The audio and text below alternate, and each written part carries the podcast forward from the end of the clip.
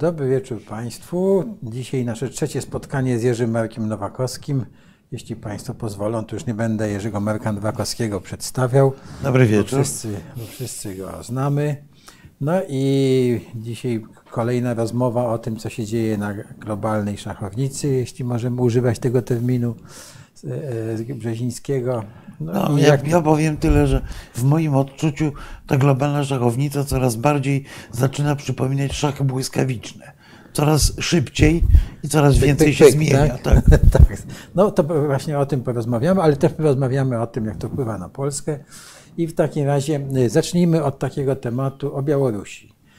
Albo o Łukaszence y, y, mówmy, tak? Jakie o, o, jej celach y, Łukaszenki, jakie chce osiągnąć w tym konflikcie, po co on to w ogóle zaczął, tak żebyśmy sobie jeszcze raz No to... właśnie nie tylko, nie tylko o Aleksandrze Łukaszence, właśnie o Białorusi, dlatego że e, to, co dzieje się na granicy Białorusi z Unią Europejską, przede wszystkim z Polską, ale także z Litwą i Łotwą, jest w istocie częścią wewnętrznej polityki białoruskiej, a może jeszcze inaczej, gry białorusko-rosyjskiej. Dlatego, że Aleksander Łukaszenka wymyślił sobie, że za pomocą uchodźców, za pomocą migrantów może, bo to rzeczywiście w ogromnej większości są migranci, a nie uchodźcy, zdestabilizuje sytuację na granicach raz, ale co ważniejsze dla niego, umocni swoją pozycję wobec Władimira Putina, udowodni Putinowi, że jest mu niezbędny i potrzebny, bo oczywiście realnie Aleksandra Łukaszenki z Mińska może się dzisiaj pozbyć Władimir Putin, bo poziom terroru wprowadzony na Białorusi, ostatnio już nawet zaczęto zamykać jakieś towarzystwa miłośników ptaków, coś takiego, bo okazało się one być groźne jako jakoś tam niezależne organizacje. Otóż ta sytuacja na Białorusi może się zmienić w istocie pod naciskiem rosyjskim. Wobec tego to, co robi Aleksander Łukaszenka, to jest udowadnianie Władimirowi Putinowi i po części własnemu społeczeństwu, ale w drugiej kolejności, że on jest niezbędny, bo panuje straszliwe napięcie, bo kraje NATO czy Unii Europejskiej nieistotne naciskają na Białoruś i tylko Łukaszenka jest w stanie tę Białoruś, a w domyśle białorusko-rosyjską przestrzeń strategiczną obronić. No i tu sobie wymyślił, że doprowadzi do sytuacji skrajnego napięcia, a byłby absolutnie szczęśliwy, gdyby na granicy zaczęto używać broni, zaczęto strzelać. To jest drugi element tej sytuacji. Element trzeci to jest taki, że na Białorusi rośnie stale poziom niechęci czy odrzucenia Łukaszenki przez społeczeństwo. Badania w miarę niezależne mówią już o tym, że ponad dwie trzecie Białorusinów mówi krótko Łuka uchadzi, czyli Łukaszenko odejdź. Oni nie są jeszcze, jeszcze podkreślam, antyrosyjscy. Wobec tego Władimir Putin stoi przed diabelską alternatywą. Owszem, Łukaszenka jest niesłychanie wygodnym elementem tej układanki, którą politycznej układanki, którą sobie wymyślił Putin. Łukaszenka gwarantuje w obecnej swojej sytuacji politycznej, gospodarczej, że Białoruś będzie podporządkowana w pełni Rosji. Ale z drugiej strony Rosjanie znakomicie pamiętają, jak łatwo jest stracić sympatię sąsiedniego narodu, bo kompletnie stracili sympatię Ukraińców właśnie poprzez niemądrą politykę dyktatu. Wobec tego tutaj Putin porusza się między Scyllą i Charybdą. Scyllą, jaką jest zagrożenie destabilizacją na Białorusi, jeżeli odejdzie Łukaszenka, a Charybdą utracenia sympatii wciąż jeszcze istniejącej, acz nieustannie w ciągu ostatnich dwóch lat słabnącej sympatii Białorusinów do Rosji. No i, i tutaj pojawia się Aleksander Grigoriewicz, czy Aleksander Hrychorowicz, jak mówią Białorusini, który toczy niewypowiedziany konflikt z Polską, Litwą i Łotwą. A dokładniej bym powiedział Litwą, Polską i Łotwą na dodatek.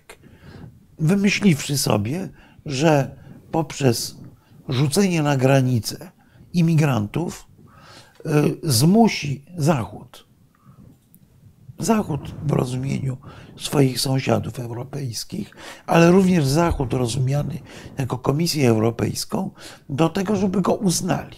Bo w odróżnieniu od prezydenta Dudy, który użył ostatnio dwa czy trzy razy określenia prezydent Łukaszenka, proszę zwrócić uwagę, żaden z zachodnich polityków nie używa tego tytułu. Świat demokratyczny nie uznaje prezydentury Łukaszenki. Uznaje Aleksandra Łukaszenkę za człowieka, który rządzi de facto, ale nie de jure, Białorusią. Wobec tego, czego chce Łukaszenka? Łukaszenka chce, żeby zaczęto z nim rozmawiać, żeby poszerzono jakoś jego pole manewru wobec Rosji i żeby zaprzestano wspierać siły demokratyczne. Po to wysyła tych nieszczęsnych imigrantów na granicę Litwy. Pamiętajmy, na Litwę 4 tysiące ludzi weszło. Jest w obozach na Litwie. Na granicę z Łotwą i na granicę w tej chwili przede wszystkim z Polską. Czy to jest kryzys imigracyjny? Nie. Według różnych obliczeń na Białorusi mamy 10, może 12 tysięcy, głównie Irakijczyków i Syryjczyków, ściągniętych za duże pieniądze. Tutaj ci nasi politycy, którzy mówią, że to nie są biedni ludzie, że to jest klasa średnia, mówią prawdę. Ci ludzie zapłacili od 3 do nawet 10 tysięcy dolarów za tę wyprawę, bo od firm turystycznych, poczynając od firm białoruskich, ale poprzez ich własne, kurdyjskie, irackie firmy otrzymują zapewnienie, że słuchajcie, ułatwimy wam wyjazd nawet nie do Polski, do Niemiec. Pojedziecie do Europy, będziecie żyli jak pączki w maśle. Więc rodzina się składa, płaci te 10 tysięcy dolarów, ci ludzie przyjeżdżają, następnie po jednym, dwóch dniach w hotelu w Mińsku zostają transportowani na granicę i wpuszczeni do tego lasu. I teraz zaczyna się nasz kłopot, bo to, co jest problemem prawdziwym, to jest to, że jesteśmy w Polsce dramatycznie politycznie skłóceni, że rząd nie widzi powodu i nie ma ochoty na jakikolwiek dialog z opozycją. Wobec tego sprawa migrantów zaczyna być sprawą, która niesłychanie dzieli Polskę. Dzieli polityków, ale za politykami dzieli społeczeństwo. No, z punktu widzenia lidera państwa, o trudno wyobrazić sobie coś, coś lepszego.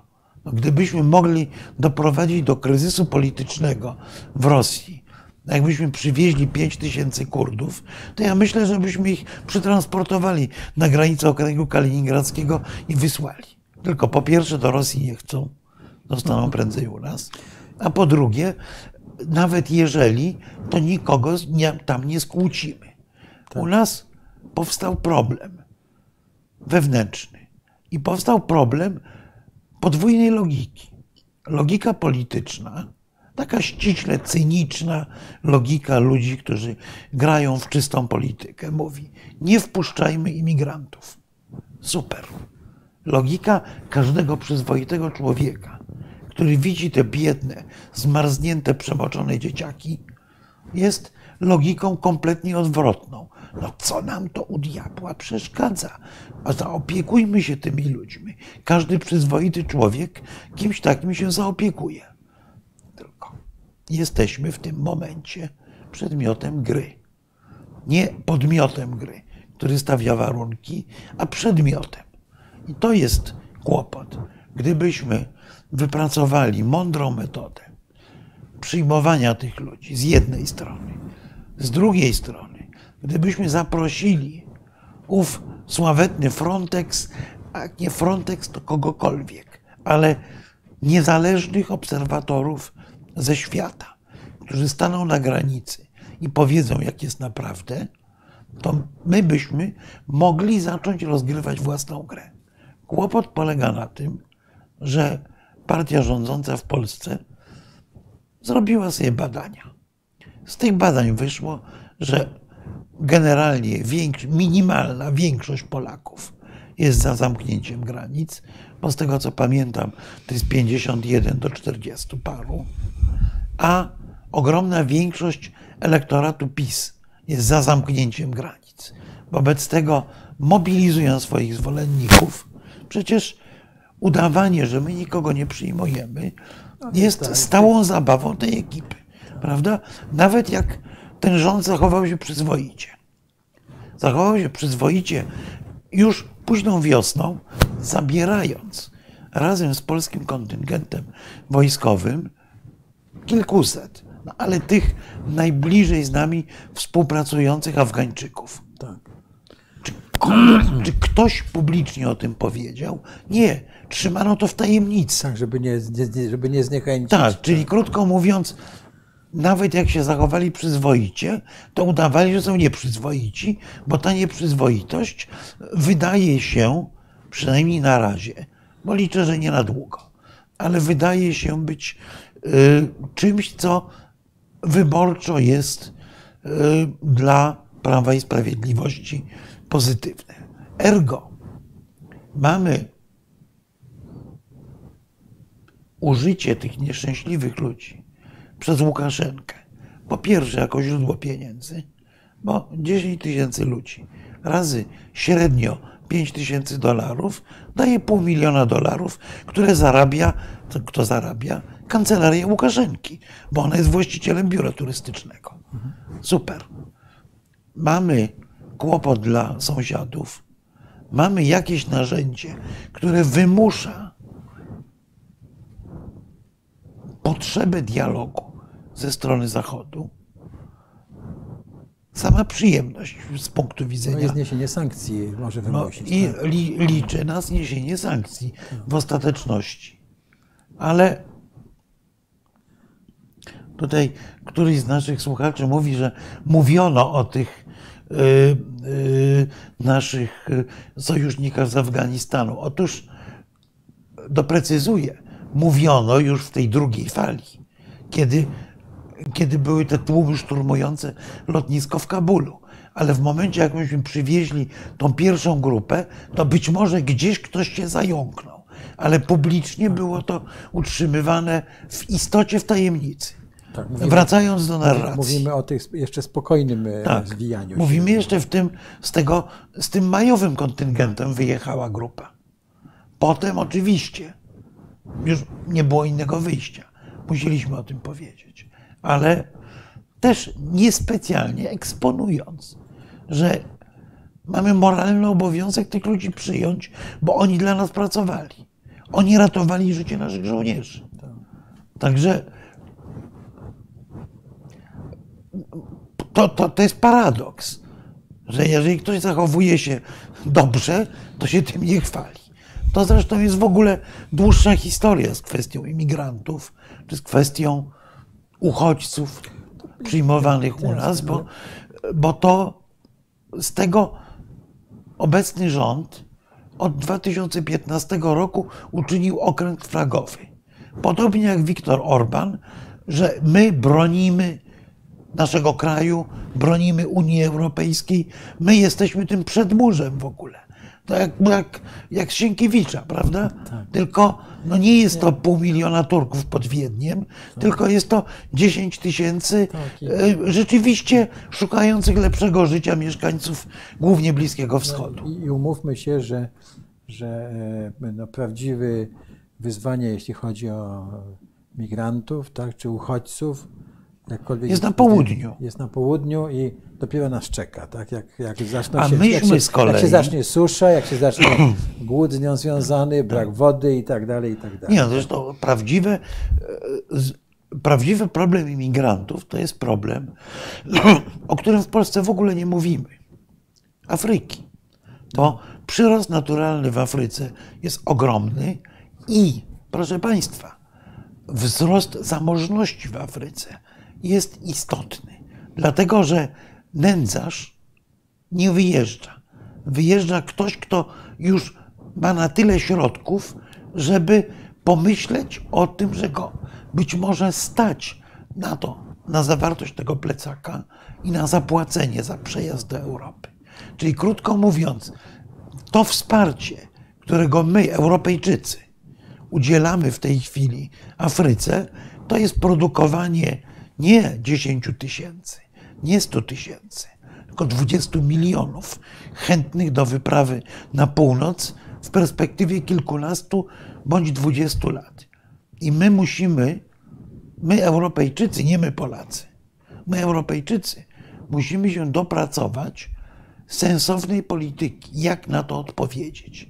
Czy ja bym bardzo nie chciał, bo wtedy będziemy kimś innym niż jesteśmy teraz. Czy strzelać do tych ludzi, bo inaczej się nie da, To jest, to jest Czy- pro- problem tych łodzi na, na Morzu czy Śródziemnym. zainwestować gigantyczne pieniądze, być może za cenę naszego dobrobytu, właśnie w Afrykę, żeby ci ludzie przeskoczyli ten próg. Ktoś policzył, że od, że przy dochodzie od tysiąca do 10 tysięcy dolarów obecnych w Afryce na głowę, Nie mam. chce się wyjechać poniżej i powyżej? Nie. Wobec tego albo zainwestujemy tak, żeby ci Afrykanie wydobywali ten lit, dziwne różne pierwiastki ziem rzadkich, których my sobie będziemy budowali elektryczne samochody i zarabiali na tym prawdziwe pieniądze, albo doprowadźmy ich do takiego upadku, żeby głodowali, bo wtedy też nie będą jechać. Ale coś musimy zrobić. Proszę Państwa, żeby już nie hasać po sawannach afrykańskich, tylko wrócić do Puszczy Białowieskiej, to ostatnie zdanie. Otóż prawie cały ostatni szczyt ministrów spraw zagranicznych grupy G20, grupy, do której Polska bardzo aspiruje, jako tam 22, 23 gospodarka świata. Otóż cały szczyt grupy G20 był poświęcony wcale nie Chinom, wcale nie imigrantom, a właśnie przyszłości Afryki czymś, o czym się w Polsce w ogóle nie mówi, co jest poza naszym intelektualnym, intelektualnym horyzontem. A za chwilę, może nie my, Piotrze, bo już tak. jesteśmy tym pokoleniem, które być może tego nie, nie będzie oglądało, ale na pewno nasze dzieci się z tym zderzą. I to zderzą się w sposób dramatyczny. Klim- Kryzys klimatyczny i tak dalej, i tak dalej. No, już nie, nie, nie powtarzajmy banałów. A wracając do, na granicę polsko-białoruską. Otóż Polska ma, jak to się ładnie mówi, papiery na to, żeby być jednym z tych krajów, które zaproponują jakieś rozwiązania w sprawie białoruskiej dla całej Europy. My już widać, sami jesteśmy za słabi. Nie potrafimy nawet na Łukaszence wymusić, żeby wypuścił schorowaną w tej chwili bardzo, to jest smutna wiadomość, Angelikę Borys z więzienia. Ale Europa, a tym bardziej kolektywny Zachód jako całość, mają takie narzędzia, ponieważ Władimir Putin nie ma ani ochoty, ani pieniędzy, żeby Białoruś utrzymywać. Wobec tego, jeżeli solidarnie powiemy, no nie, nie, nie, chwileczkę, albo embargo i kolego Putin, płaćcie. Chcecie, to płaćcie. Chcesz tego Łukaszenkę, to za niego płać. A jeżeli my płacimy, a płacimy, proszę Państwa, Polska jest największym importerem cementu z Białorusi. Polska jest wielkim importerem drewna, czyli krótko mówiąc, mamy gębę pełną embarga, a jednocześnie utrzymujemy ten reżim. Zaraz. Albo, albo. To samo się dzieje, o czym mało kto wie, że oprócz handlowania wizami turystycznymi i organizowania wypraw y, Kurdów i Irakijczyków na granicę polsko-białoruską, to na czym zarabia otoczenie pana Łukaszenki? Na przemycie papierosów do Polski. I w pewnym momencie ten przemyt papierosów został przycięty, ale na bardzo krótko.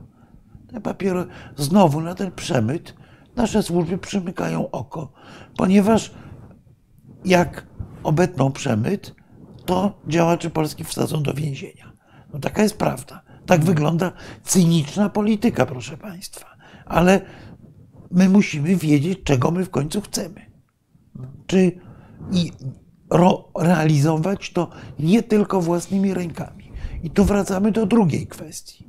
Polska, żeby prowadzić skuteczną politykę, nawet w sprawie tej grupy migrantów, musi współpracować z Europą. Jesteśmy za duzi, żeby nas nie zauważali, ale za mali, żeby prowadzić skuteczną, samodzielną politykę.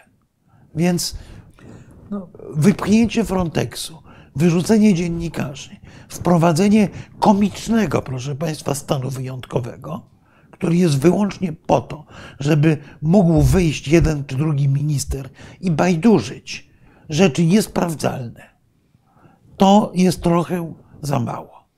Znaczy, wiesz, ja myślę, że może zostać tak, że, my, że machną na nas ręką. Znaczy, wiesz, że po prostu powiedzą, no trudno, jeszcze Polacy tacy są, dobra, niech znaczy, sobie będą. No, no, tak, no, no, ta Polska tak postępuje, dobra, to już... Trybunał Konstytucyjny pani Przyłębskiej właśnie w tym kierunku zmierza. W tym kierunku zmierza rząd. W tym no, kierunku zmierzają ludzie, którzy oznajmiają, czołowi politycy, którzy mówią, że nie potrzebujemy pieniędzy z Unii Europejskiej, jak jeszcze parę tygodni temu jeździli z billboardami, że te 700 miliardów to właśnie przeznaczą na rozwój. No, e, rozumiem, że jest e, e, decyzję dzisiejszą, to jeszcze poczekamy. Poczekamy jeszcze na jej, ale, na jej ale trend jest jasny. uargumentowanie, kierunek ale kierunek jest jasny na, w dwójnasób.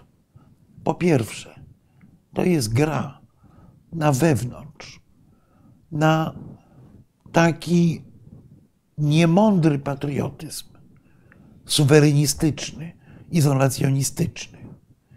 Na izolacjonizm to sobie mogą Amerykanie pozwolić, a nie Polacy położeni w tym miejscu, gdzie są i w tej wielkości, w jakiej jesteśmy.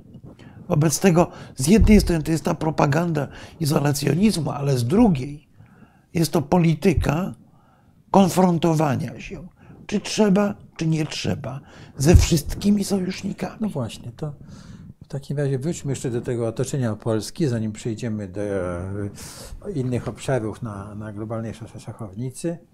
I parę słów powiedzmy sobie o Niemczech i wyborach w Niemczech, nowych rządach i w ogóle co może co to może dla nas oznaczać? No nie wiemy, jaki będzie jeszcze rząd, e, tak, tam e, negocjacje trwają, ale czego, co dzisiaj wiemy? No, dzisiaj wiemy jedną rzecz, że, e, przepraszam za sformułowanie, spartaczyliśmy sprawę. Dlaczego? Dlatego, że od wielu lat była rozmowa o tych wodociągach, o monitorach, czy jakiś tam no mają być jakieś takie wkopane ściany, tak, tak. które mówimy, blokują mówimy, odpływ znaczy, wody. To, to mówimy tutaj o Czechach, tak? O Czechach. Tak.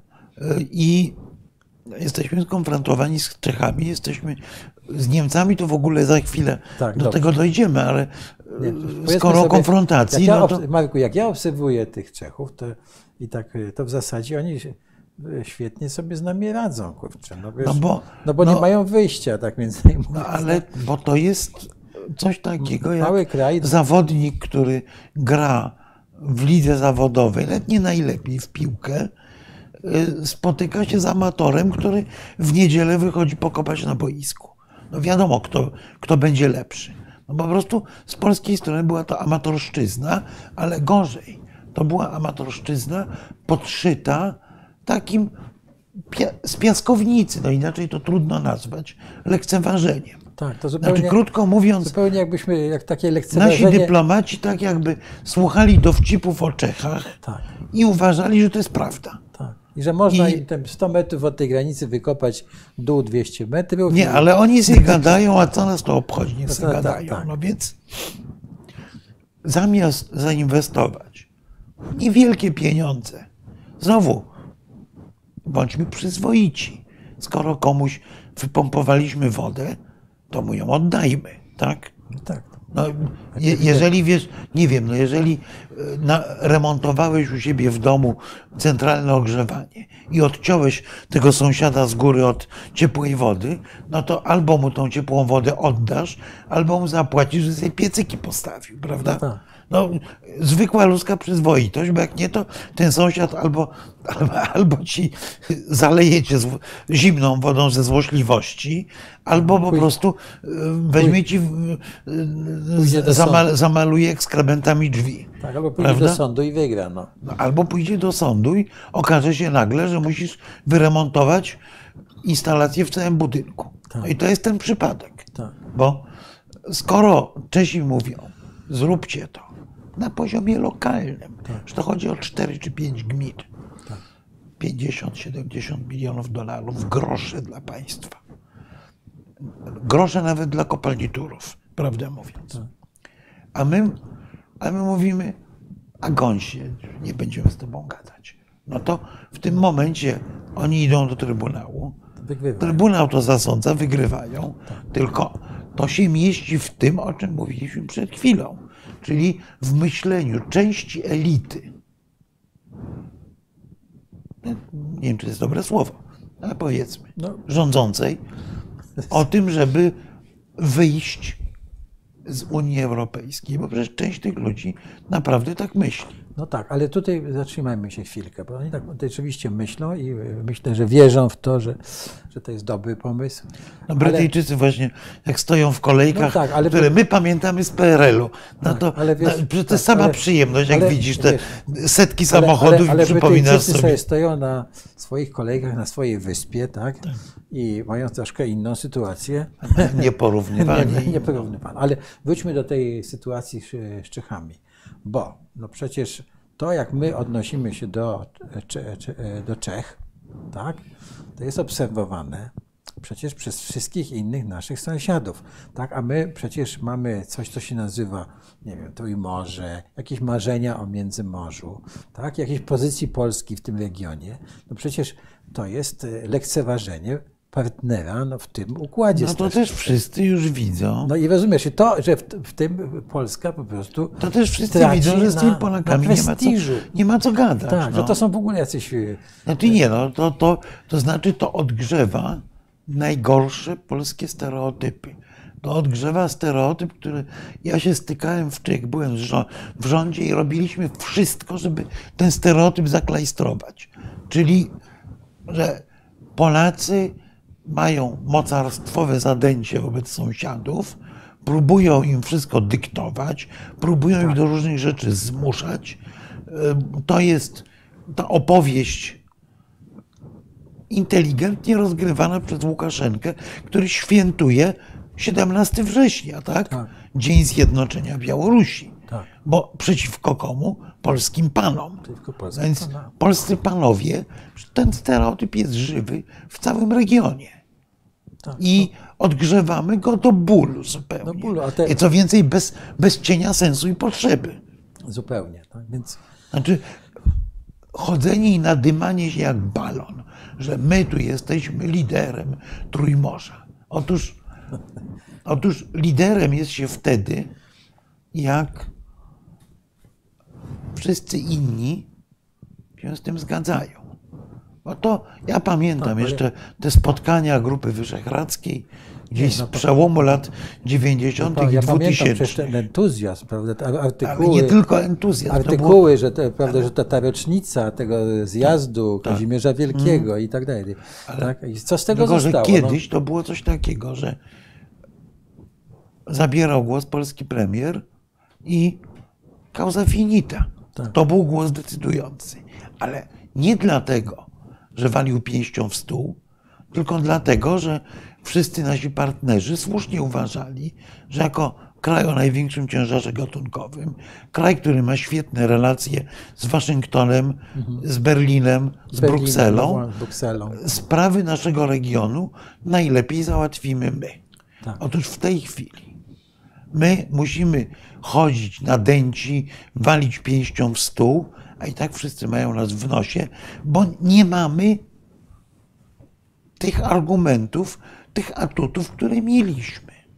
No, po prostu przekonanie, że Polska jest mocarstwem, jest przekonaniem jeszcze mniej zasadnym niż było w okresie międzywojennym, kiedy za to przekonanie o mocarstwowości zapłaciliśmy śmiertelną cenę we wrześniu 1939. Tak, no, my- my przestaliśmy istnieć. Tak. Słuchaj, y, jak już mówimy o tej... y, Tutaj, tutaj pani nam powiada, że wokół Turowa mieszkają Polacy, którzy też nie mają wody w studniach. Czy oni nie są ważni? Oni są jak Ale- naj...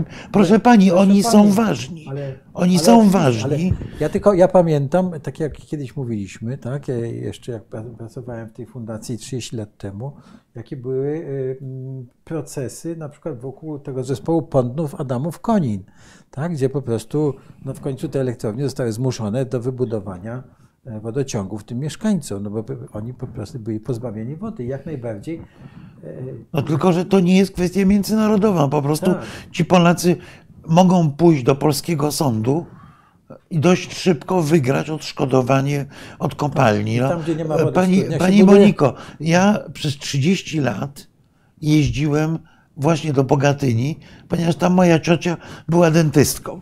Więc rok rocznie jeździliśmy na dwa tygodnie e, w celach stomatologicznych.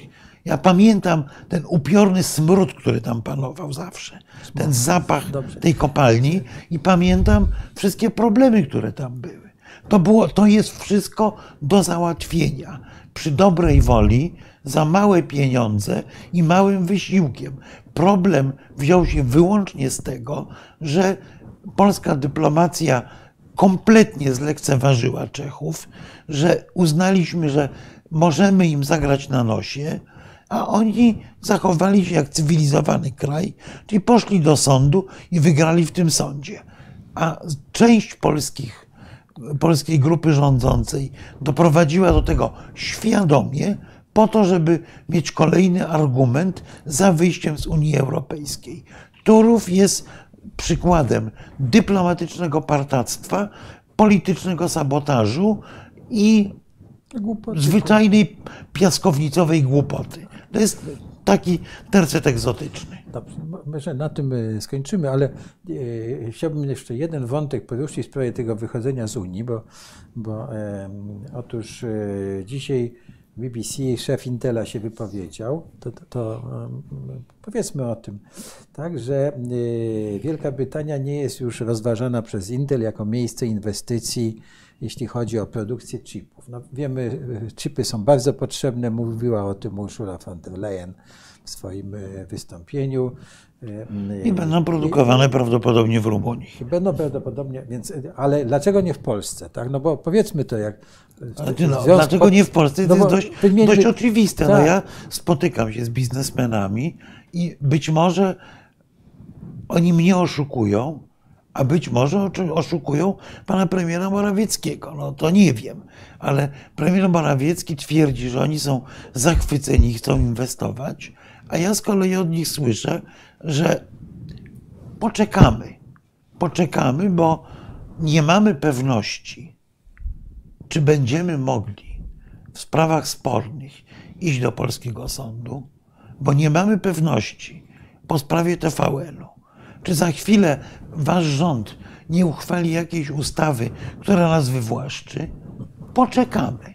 Otóż to stawianie znaka, znaku zapytania. Tak, i poczekamy, jakie będą wasze relacje z Unią Tak, Europejską. no więc to stawianie tak. znaku zapytania przy udziale Polski w Unii Europejskiej jest w istocie rzeczy również mówieniem czy zapalaniem pomarańczowego światła czy żółtego światła dla inwestorów. Jeszcze nie czerwonego, ale już żółtego.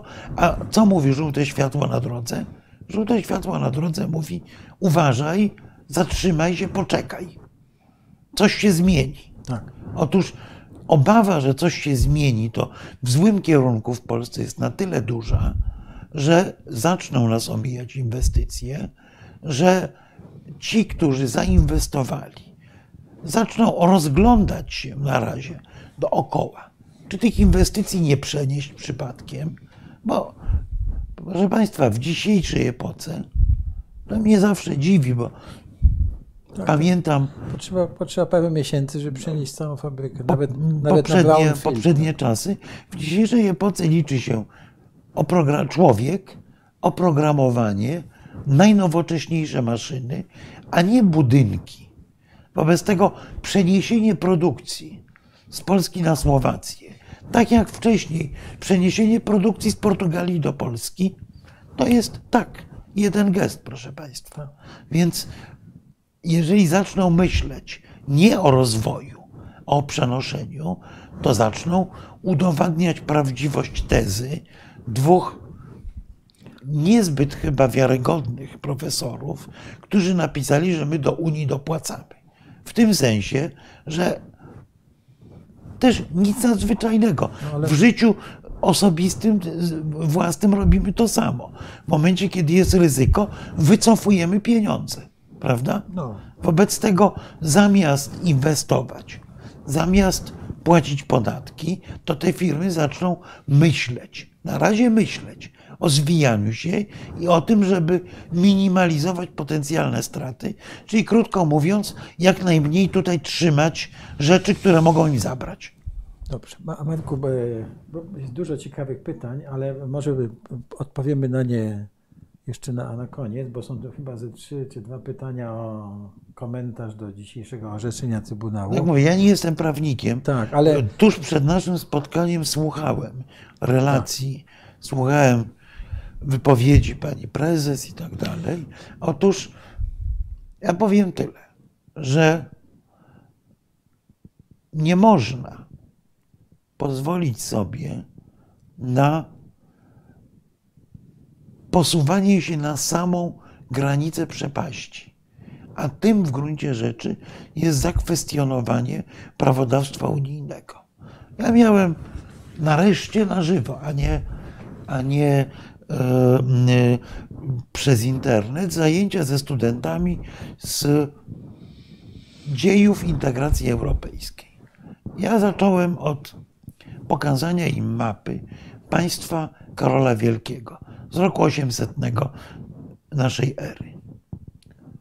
Jak Państwo spojrzą na tę mapę, to będziecie mieli Państwo coś, co François Mitterrand zdefiniował jako twarde jądro Unii Europejskiej. Stare historyczne granice w Europie istnieją.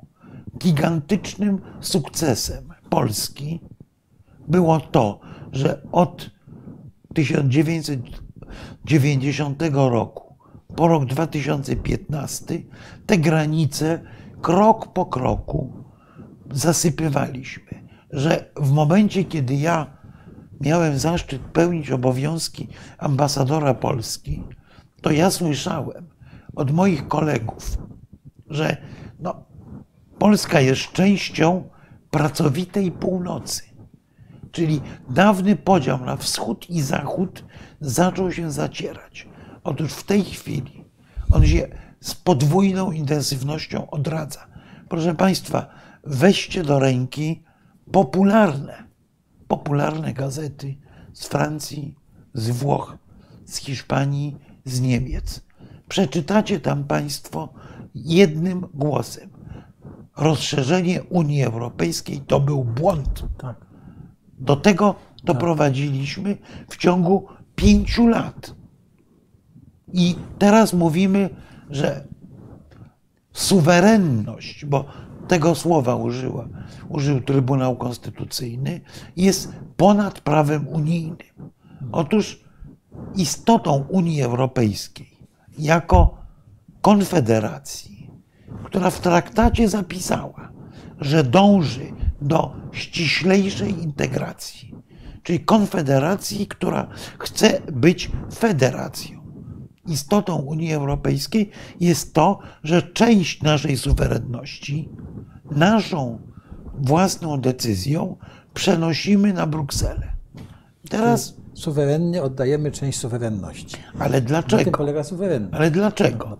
Ja zawsze zadaję pytanie, czy skuteczniejsza będzie obrona naszego domu przy pomocy naszej własnej, wyprodukowanej na zapleczu dubeltówki, czy skuteczniejsza będzie ta obrona naszego domu, jeżeli będziemy mieli 20% udziałów w czołgu, który stoi obok.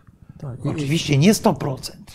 Musimy przekonać tych, tak, po, te tak. pozostałych, tych pozostałych, sąsi- żeby czołg strzelał we właściwym kierunku. Ale jak on strzeli, to będzie to skuteczne. W odróżnieniu od starej flinty, którą rzeczywiście suwerennie wystrzelimy. Prawda? To samo dotyczy na przykład tego, że jeżeli mamy w domu swój stary, porządny piec na miał węglowy, to oczywiście możemy nim palić. Oczywiście nasze dziecko przy okazji może dostać trzech alergii, ale możemy również podłączyć się z naszymi sąsiadami pod elektryczną instalację, bo postawiliśmy za, wspólne pieniądze fotowoltaikę. Będziemy grzali darmowym prądem, a nas samych na tą fotowoltaikę nie stać. Ani nie mamy technologii, ani nie mamy robotników, ani nie mamy pieniędzy, żeby ją postawić. Ale razem z sąsiadami możemy. Wobec tego, czy to zrobić, czy dalej palić tym miałym węglowym szmatami w kominku. To, to, to jest taki Tak, tak, dylemat jest z Unią e, Europejską. Nowe orzeczenie dla losów Polski. Znaczy, e, mój komentarz, jeśli mo mogę, jest taki, że e, no, to jest e, w zasadzie wystąpienie z, z pewnego obszaru z Unii. Tak? Z obszaru pewnego Unii żeśmy wystąpili. Teraz Nie no, praw, słuchaj, prawda jest taka, że oczywiście nie ma mechanizmów prawnych, żeby nas z Unii wyrzucić. Nie ma, tak. Natomiast Unia w tej chwili, wszystko wskazuje na to, dzięki naszej polityce w dużym stopniu będzie miała wewnętrzny krok decyzyjny. Tak.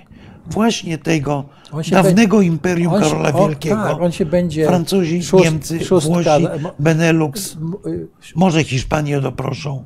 być może jakieś e, kraje z naszego regionu. Nie, wiesz, e, nie, myślę, dojdą. my, my, Zobaczymy. To, to, co mi mówią, to, co mi mówią politycy Mhm. z krajów sąsiednich. Wy nas topicie. Mhm. Bo region jest oglądany przez pryzmat Polski Tak. w dużym stopniu, więc e, to, że my będziemy wypchnięci, to wypycha równocześnie kraje bałtyckie, Tak. to wypycha równocześnie Słowaków, No Węgrzy- Rumunów, Węgrzy się sami a. Węgrzy, nie, Węgrzy się nie wypychają, Wę- Węgrzy się spinają z Rosjanami. Rosjanami, tak. I my w tej chwili, jak popatrzycie Państwo na gesty polityczne, to my się przyłączamy do antyunijnej międzynarodówki dyktatorów. Do Erdogana, do Orbana, a za nimi pojawia się cień prawdziwego sponsora Słuchaj, tej to- to- to- międzynarodówki. To, to, przypomnijmy sobie tę wizytę naszego ministra spraw zagranicznych W Chinach. W Chinach. Tak, Tak? jest. Tutaj- Razem z ministrem serbskim krytykował Unię Europejską i mówił, że my będziemy tu z Chinami. Dlatego mówię, że za Erdoganem, Orbanem, Alijewem, Tak. nami jest podwójny złowrogi cień Tak. Władimira Ale- Putina, a jeszcze dalej e, twarz Xi Jinpinga i Chińczyków, którzy są gotowi sfinansować tę międzynarodówkę dyktatorów. Tak, no bo, ale, y, Ale jak sfinansować, to przekonali się już Czarnogórcy. Bo Czarnogóra przyjęła kredyty chińskie. Jest bankrutem, bo Chińczycy o każdy grosz przeznaczony na budowę dróg, nieco ponad potrzeby tej Czarnogóry, już się upomnieli.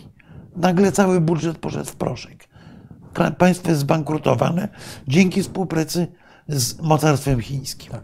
Y, Jeszcze zaraz po- pociągniemy ten wątek, ale jeszcze chciałbym powiedzieć y, o orzeczeniu Trybunału Ko- Konstytucyjnego. Proszę Państwa, no przecież pieniądze dla Polski są przyznawane na podstawie aktów prawnych Unii Europejskiej, tak? I y, no, na podstawie tam rozporządzenia, czy przecież i innych e, e, aktów. Tak? I teraz my nagle oznajmiamy, że to prawo, na podstawie którego te pieniądze my mamy dostać tutaj, ono nie obowiązuje nas. No to jak e, ta Unia Europejska ma, ma nam dać te pieniądze, skoro prawda, ża- żadne prawo, według którego one mają być rozliczone, prawda, może tu nie obowiązywać. Więc to jest, więc ja na przykład na miejscu Unii Europejskiej na zdrowy rozum, jakbym miał te Ale- pieniądze, to, ale bym- to bym ich nie dał, po prostu, bo Nie, nie miał żadnej... błąd semantyczny, Mhm. bo cały czas Unia Europejska to my. To nie Unia Europejska nam daje. Dobrze. To jest element konsensusu. Natomiast Zgadzam ta się z tobą. ekipa nie jest w stanie zawrzeć konsensusu sama ze sobą, bo się żre wewnątrz, konsensusu z innymi siłami politycznymi to już w ogóle, a z otoczeniem międzynarodowym w No szczególności. dobrze, ale to w takim razie y, nam wewnątrz Unii Europejskiej, jeśli wolisz, tak, nie, da, nie dałbym żadnych pieniędzy, no bo jest jakaś y, organizacja czy grupka na podwórku, która mówi, prawda, no my y, nie będziemy się z wami bawić, bo byście sobie ustalili, tak, ale dajcie nam te pieniądze, my wydamy po swojemu. No. Tak więc, y, no tak, tak to nie, nie pójdzie. No tak, no Ale- tak jak jeden, jeden z członków rodziny, który mówi, e, da, da, da, da, zn- znowu sprowadzając to na poziom taki ludzki. Jeden z członków rodziny, który mówi, słuchaj, do mamy, taty, wuja, kogokolwiek, słuchaj, daj mi pięć stów. No po co? A nie wiem, może sobie flaszkę kupię, a może gdzieś pojadę. A co cię to obchodzi? No, zaraz. No, To jest nasze pięć stów. To jest nasze pięć stów i mm, musisz jakoś to uzasadnić, bo te pieniądze masz wydać w, dla naszego wspólnego dobra. Tak. Jeżeli ty te pięć stów wydasz na, nie wiem, lekcję angielskiego albo gry w golfa, no cokolwiek, w porządku, rozwiniesz się, jesteś członkiem naszej wspólnoty. Ale jeżeli to przepijesz albo wydasz na narkotyki, no to my z tego nic nie mamy zaraz. Dlaczego mamy ci dawać? No tak. A musimy mieć możliwość skontrolowania, musisz uzasadnić ten wydatek. Wr- wróćmy do tej... A poza tym to nie chodzi tylko o pieniądze. Ja Tak, protestuję. Uni... My, o- my nie. masz rację, nie tylko Ma rację Adam Glapiński. Niech żyje Adam Glapiński. Nie potrzebujemy pieniędzy z Unii, ale potrzebujemy Unii, ponieważ dziesiątki razy więcej zarabiamy na tym, że dziesiątki razy więcej zarabiamy na tym, że możemy uczestniczyć w unijnym rynku. Tak. Nie byłoby polskiej gospodarki bez tego rynku. Od rolnictwa po samochody, po cokolwiek. Bylibyśmy w gorszej sytuacji niż Ukraina. Chcemy? Proszę bardzo. No chcemy, no tak. Wiesz, no co, co mówić, no.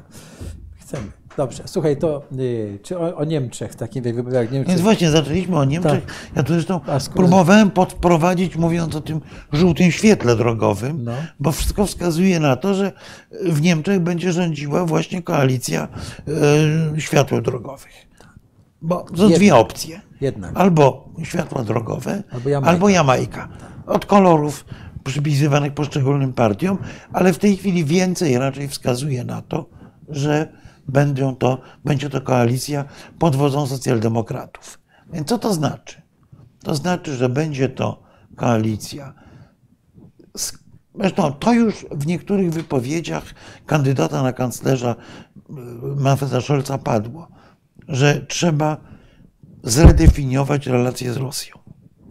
Socjaldemokraci, pamiętamy Mają zupełnie inną kulturę. kanclerza. Schrödera, oni są nastawieni na kompletnie inną Ostpolitik niż tą, którą prowadziła Angela Merkel. To raz.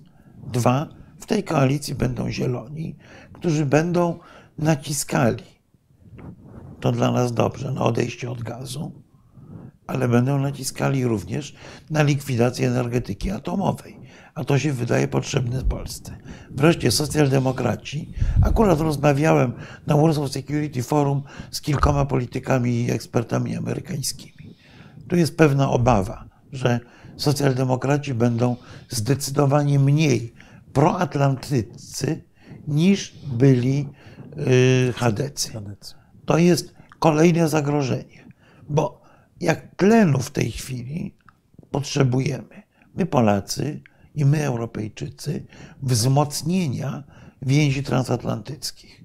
One słabną, próbują je Amerykanie odbudować, o czym wskazy, na co by wskazywała niesłychanie ciepła w gestach, a co było pod, pod stołem, to się pewnie niedługo dowiemy.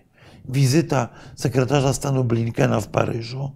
Blinken mówił wyłącznie po francusku z partnerami, łącznie z wywiadami prasowymi. Mówił wyłącznie dobrze o Francji.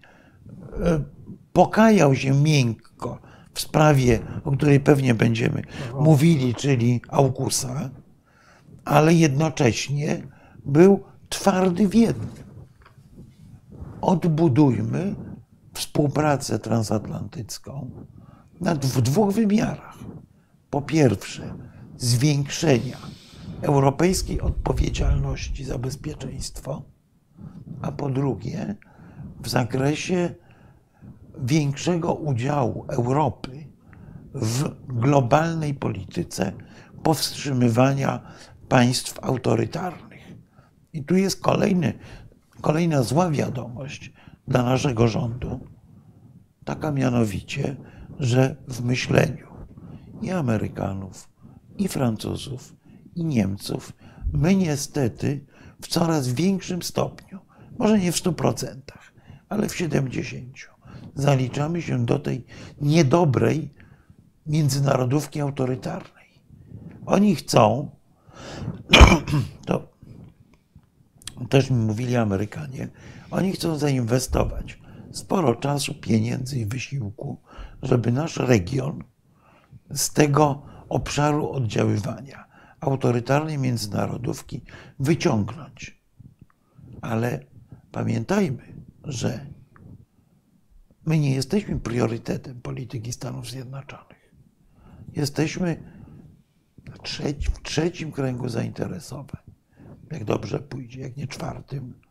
Wobec tego, jeżeli nie będziemy grali tymi samymi kartami, czy w tę samą grę, co Amerykanie i Europejczycy, to bardzo łatwo będzie z nas zrezygnować.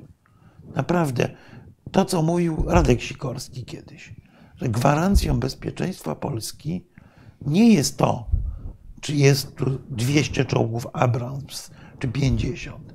Gwarancją bezpieczeństwa Polski jest to, że Mr. Smith, mieszkający w Fort Wayne, Indiana, jest przekonany, że Polacy są good guys, że Polacy są z nami.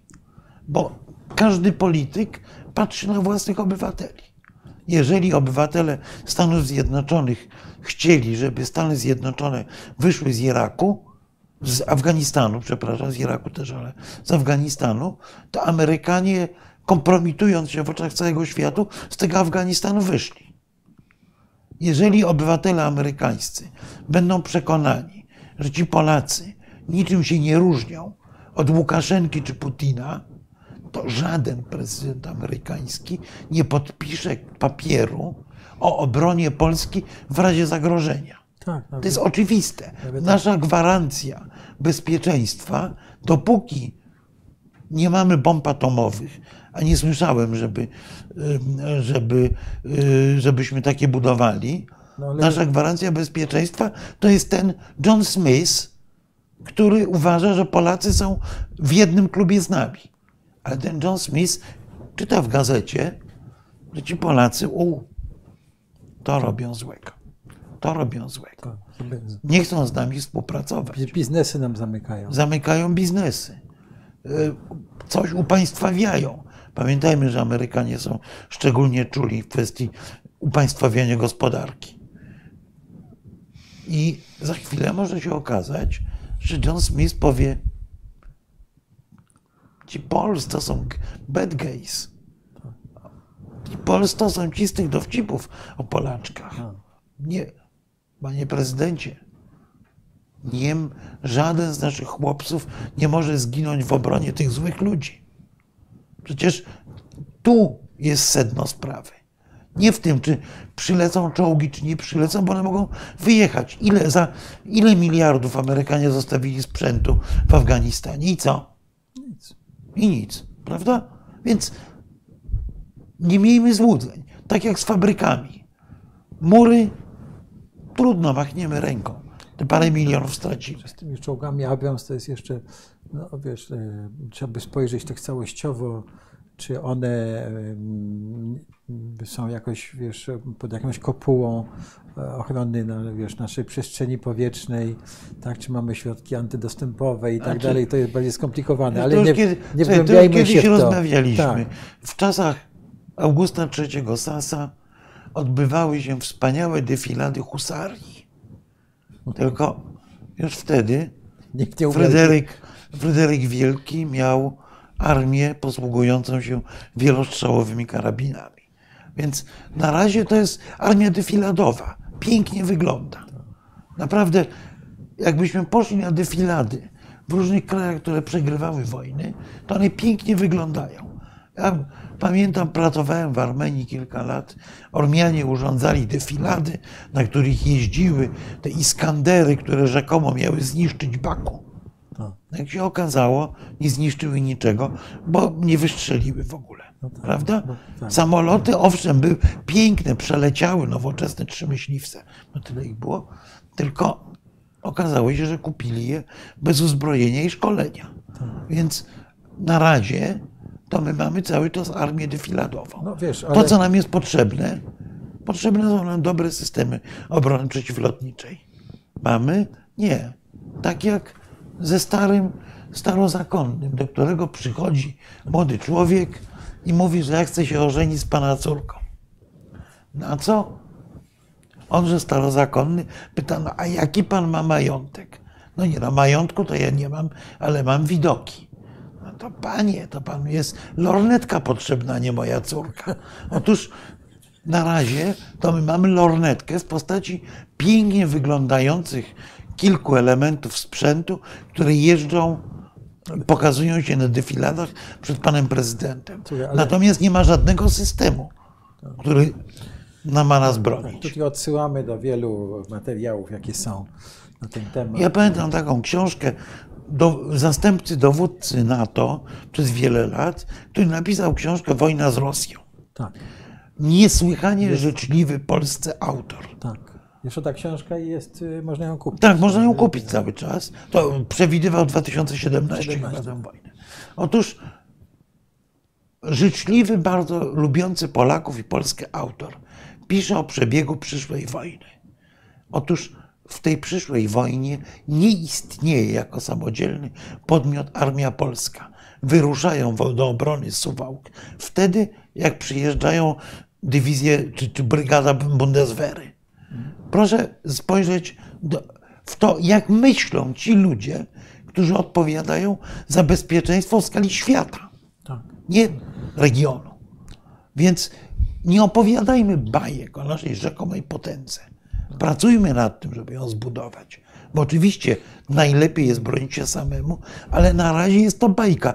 Na razie naszą obroną, powtórzę to dziesiąty raz, jest to, że Herr Schmidt w Düsseldorfie i John Smith w Fort Wayne uważają, że Polska jest ich sojusznikiem i że być może że trzeba ją zasadniczo bronić, bo to są goście w porządku. Tak, Ale od lat próbujemy ich przekonać, że my nie jesteśmy w porządku i że mamy w nosie ich interesy i ich styl myślenia. Tak.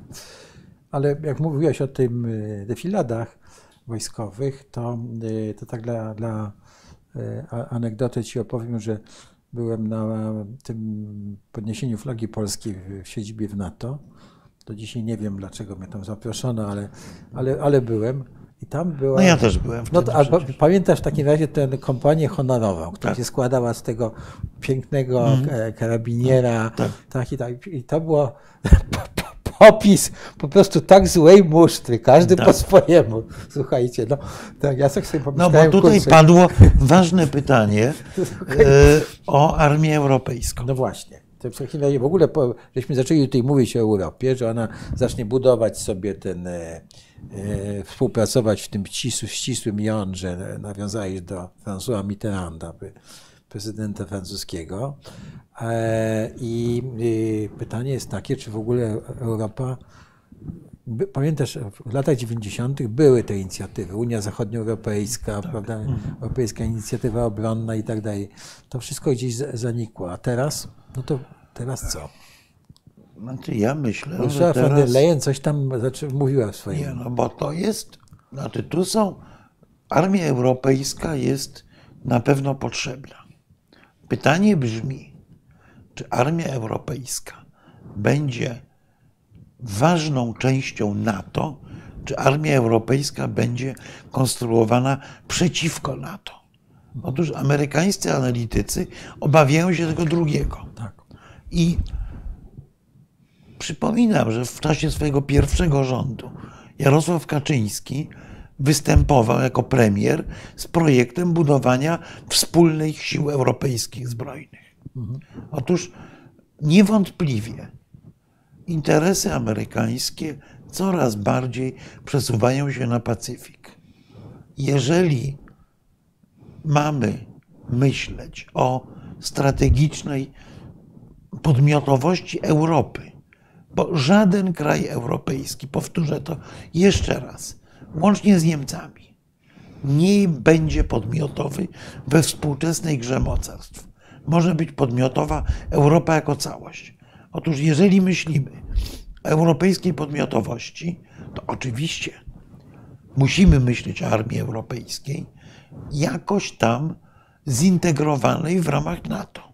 Owszem, dysponującej pewną samodzielnością, pewnymi własnymi możliwościami, ale nie tworzonej przeciwko NATO, tylko jako istotny element natowskiej struktury, bo przynajmniej przez 10-12 lat e, bez parasola amerykańskiego Europa się nie obroni. Jeżeli przez kilkanaście lat solidarnie od Madrytu po Tallin będziemy wydawali duże pieniądze, będziemy koordynowali współpracę w dziedzinie bezpieczeństwa, to wtedy mamy szansę, żeby być podmiotowi i żeby nie oglądać się tylko na parasol amerykański, ale powiedzieć Amerykanom coś, na co oni czekają. Że okej, jak nas zaatakują wrogie, czytaj naj, najprawdopodobniej rosyjskie, siły konwencjonalne, to my sobie poradzimy. Wytrzymajcie nad nami parasol atomowy. I na to Amerykanie pójdą, Pójdą tak. Natomiast no, my musimy wykazać dobrą wolę, a poza tym znowu słowo klucz, co do którego władze polskie zdają się niekoniecznie mieć przekonanie, czyli europejską solidarność. Nie solidarność w jedną stronę. Bo my się zachowujemy trochę jak bohater Sławomira Mrożka Tak. który krzyczy: Panie, tu za wolność wybili, że nam się coś należy, ale my już nie musimy. Otóż kryzys na granicy białoruskiej powinien nam uświadomić jedną rzecz: że myśmy w 2015 roku zrobili nieprawdopodobny raban, odmawiając nie przyjęcia tysię- dziesiątków tysięcy uchodźców, wykonania gestu solidarności wobec Turków i Greków. Tak. Chodziło o to przecież tak naprawdę, żeby, żeby oni mogli swoim społeczeństwom powiedzieć, nie jesteśmy sami. Dobrze. Polityka Jarosława Kaczyńskiego, bo on to eksplicite sformułował, jest polityką izolacjonizmu. I on mówi, my chcemy być sami. Dobra. Teraz w tej przepychance z Łukaszenką możemy być sami. Ale co zrobimy, jeżeli Łukaszenka nie da rady?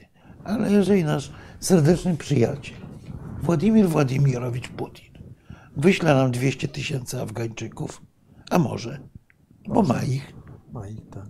no, wtedy też powiemy, że sobie sami poradzimy? Na pewno? Wątpię. A wtedy, jak zaczniemy krzyczeć, pomóżcie nam, to i nam powiedzą, a czy wyście nam pomogli? tak. Nie.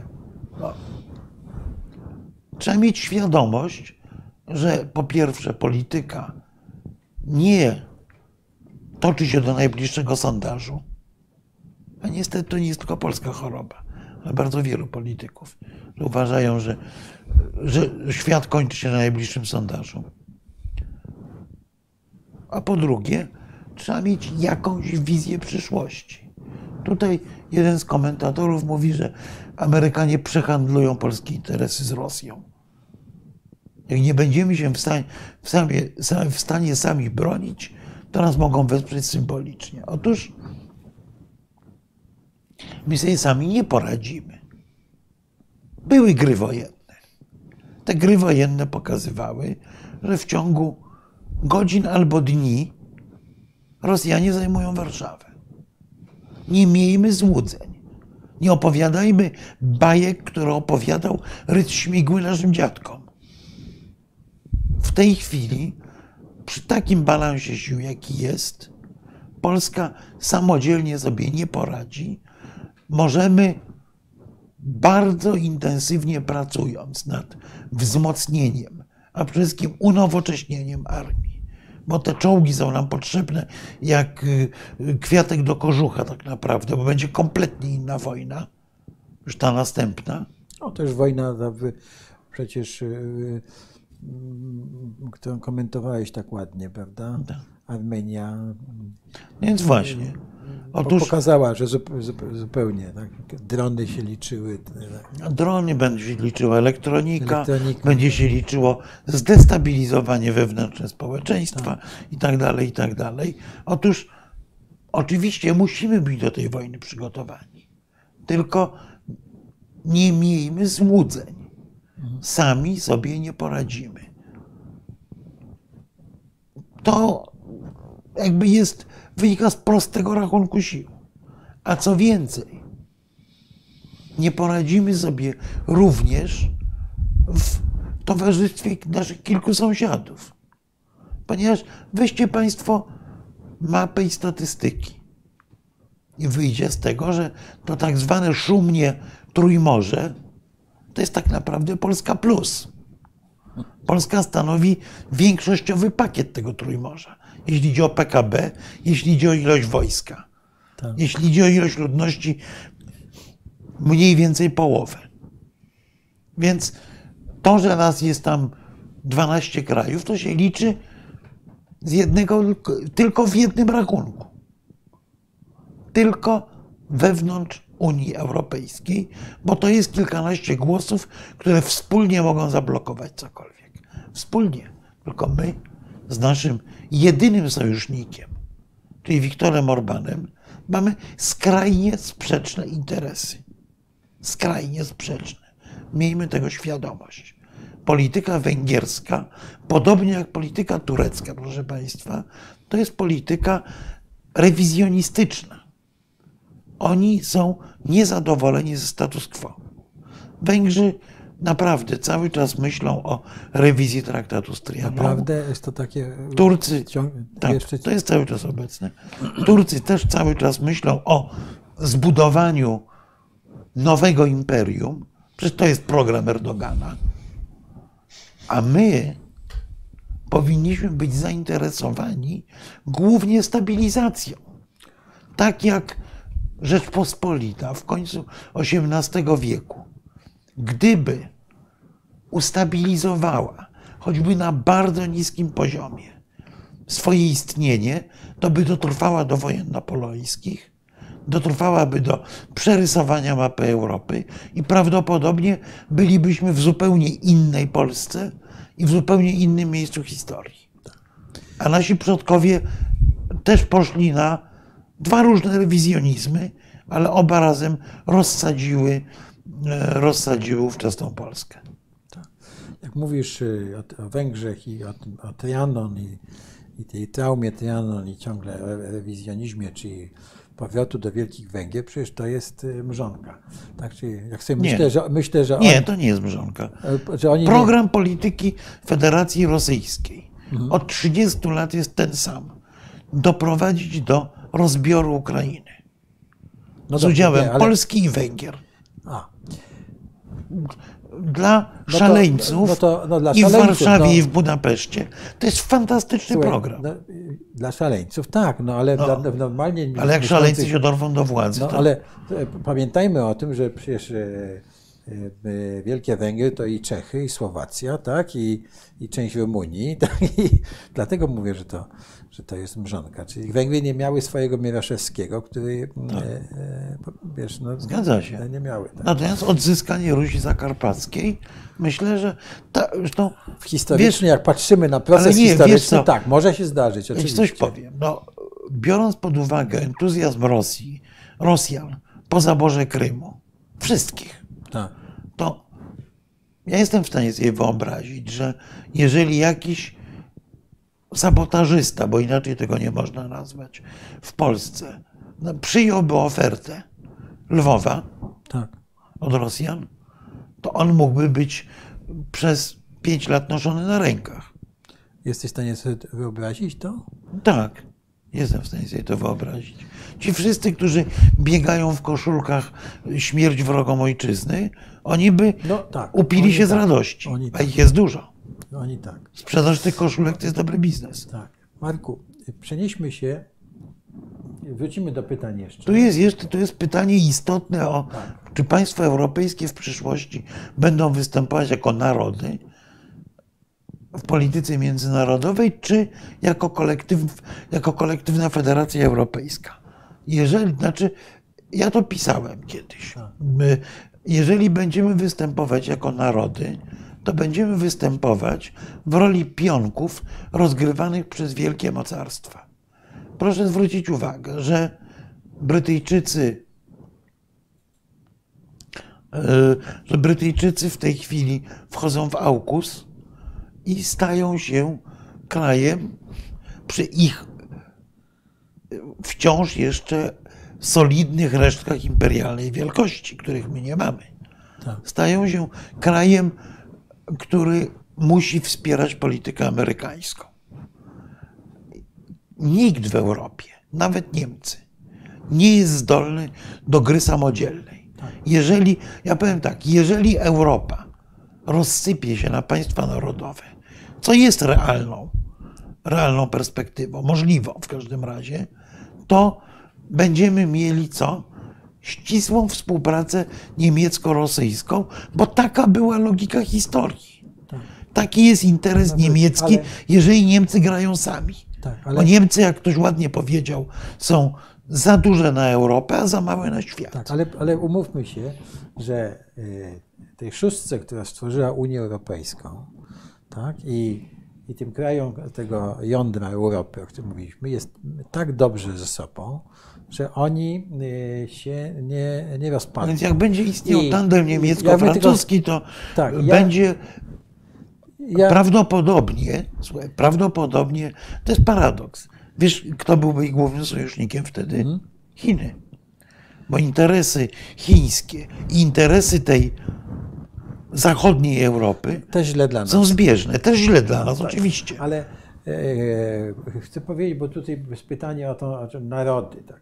No, proszę Państwa, no, Francuzi i Niemcy, czy Brytyjczycy, którzy są poza Unią, czy Hiszpanie, oni nie mają problemu udowadniania tego, że oni są narodem. Znaczy, po prostu są tak postrzegani, że Francuzi to Francuzi. To już nikt nie myśli w takich kategoriach, prawda, e, powiedzmy sobie, e, e, wojny francusko-pruskiej, prawda, i czasów e, Bis- Bismarcka. No nie, ale na przykład wojna grecko-turecka jest jak najbardziej możliwa. wojna- Właśnie Francuzi podpisali z Grecją Tak. pakt, który e, pozwala na francuskie wsparcie wojskowe w razie konfliktu, nawet z natowskim No, sąsiadem. to- tak. Ale co to oznacza? To oznacza, że szwy wewnętrzne NATO też zaczynają trzeszczeć. Trzeszczeć. Tutaj pan podpisujący się koment e, stwierdza, że NATO nie istnieje bez Polski. E, Nie. Jest pan nadzwyczajnym optymistą. pana, Zapewniam, że NATO istniało NATO bez istniało Polski bez Polski i znakomicie bez Polski lat. sobie poradzi. Być może nie bez Turcji. Z Tak. Turcją jest gorzej. Tak, no Ale południowa e, flanka jest niestety odsłonięta. przekop Mierzei Wiśl- Wiślanej to nie jest Bosfor i Dardanelle. Bo No nie jest. To bo fakt. Turcy dzięki temu, że trzymają klucz do trzech regionów, mogą sobie pozwolić na bardzo dużo, ale też nie na wszystko. Tak, ja Natomiast bez Polski ha, na to wygląda świetnie. Mówiłem o tych historycznych granicach. Pierwszy krąg Europa Korola Wielkiego. Drugi krąg kończy się mniej więcej na Łabie i Dunaju. Taka była Europa za Łabą był wschód. Gospodarczo-kulturalnie myśmy mieli Wielką Rzeczpospolitą. Polecam lekturę najwybitniejszego europejskiego historyka XX wieku, Fernanda Brodela, polonofila, który w swojej O której książce mówimy? Mówię o historii gospodarczej Europy, gdzie on opisuje, że tą potężną Rzeczpospolitą rządziło trzech bankierów z Amsterdamu, bo oni nas trzymali gospodarczo za gardło. Oni nie dopuścili do tego, że Polska zbudowała kiedykolwiek floty, na przykład, bo oni, Holendrzy obsługiwali nasz handel. Tak. Proszę pamiętać, że nasze rojenia o imperium są takimi samymi rojeniami, jak rojenia moich serdecznych przyjaciół ormiańskich. I oby się tak samo jak ich rojenia nie skończyły. Także NATO bez Polski znakomicie będzie funkcjonować. Niemcy zastopowali Ukrainie drogi do NATO, tak.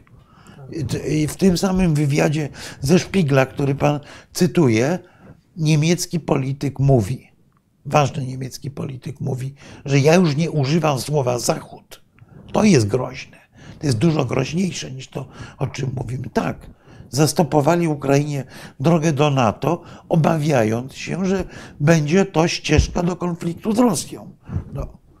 No, ale Oni, jakoś to myślenie niemieckie było uprawnione. Tak, proszę Państwa, no, Pamiętajmy, że Ukraińcy do NATO nie chcieli wejść Tak. wtedy, kiedy tę szansę mieli. Tak, Potem, a to jest nauka dla nas również. To jest dla nas nauka, bo polityka odbywa się w ramach czasowych, proszę Państwa. Je, otwiera się nam okno możliwości. Albo z niego korzystamy, albo nie. Ja rozmawiałem z Wiktorem Juszczenką w momencie, kiedy Amerykanie przyjechali do niego z propozycją "Wch- wejdźcie do NATO. I Juszczenka wtedy się przestraszył. Przestraszył się, powiedział, że większość jego obywateli wciąż uważa NATO za wroga. Czyli zachował się jak populista, a nie polityk.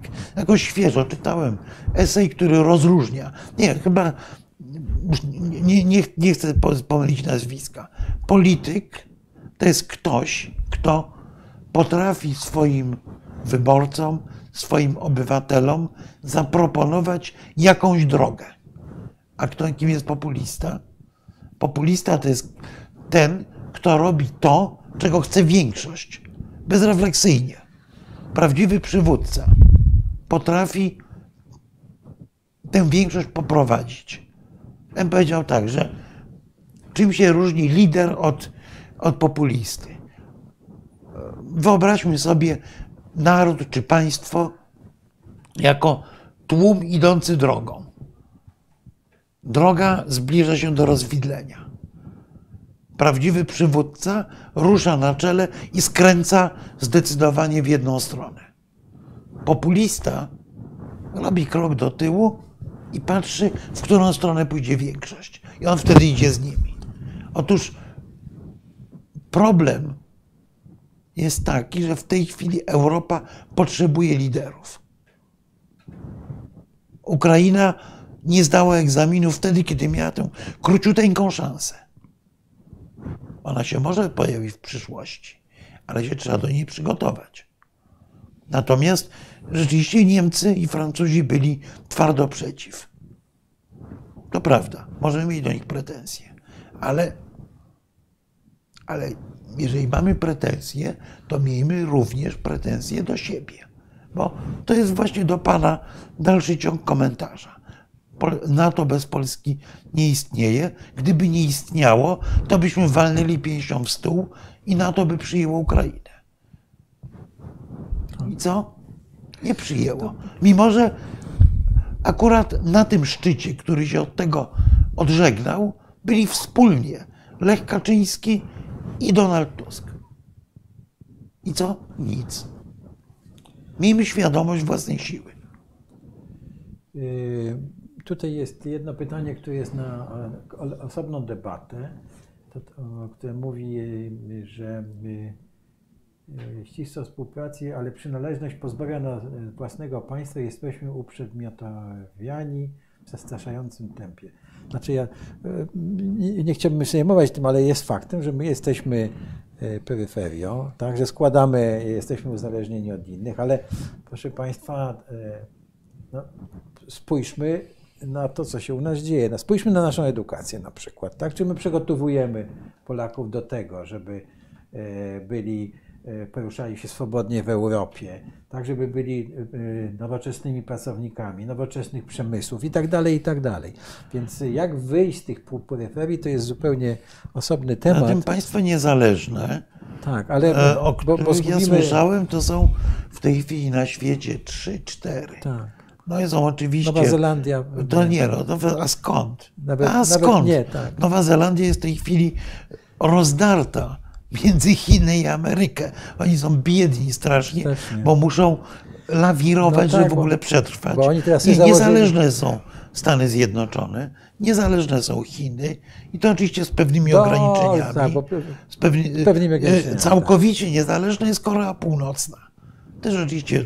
Z innego względu, po tak, prostu tego, żeby. Bo e, no, Wszyscy... Wariat z brzytwą jest niezależny. Tak, i wszyscy go tolerują, tak. dlatego jest niezależny. Niezależne są w jakimś sensie Indie, też próbujące grać pomiędzy innymi wielkimi graczami, ale, ale już czy Brazylia jest niezależna? Ale, ale, Podyskutowałbym, więc e, co rozumiem przez niezależność? Tak.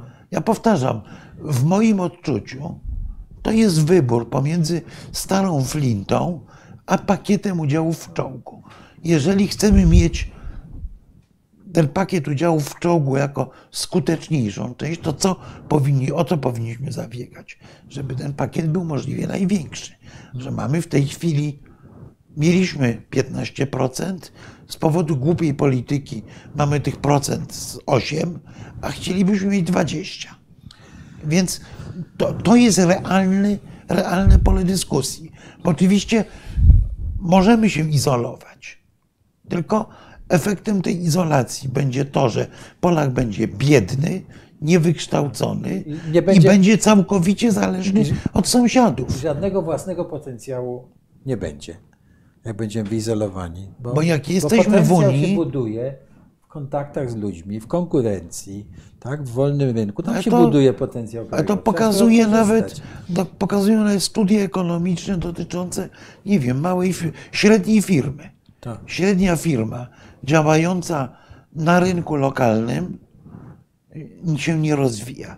Średnia firma działająca na rynku krajowym ma szansę być nadal średnią firmą.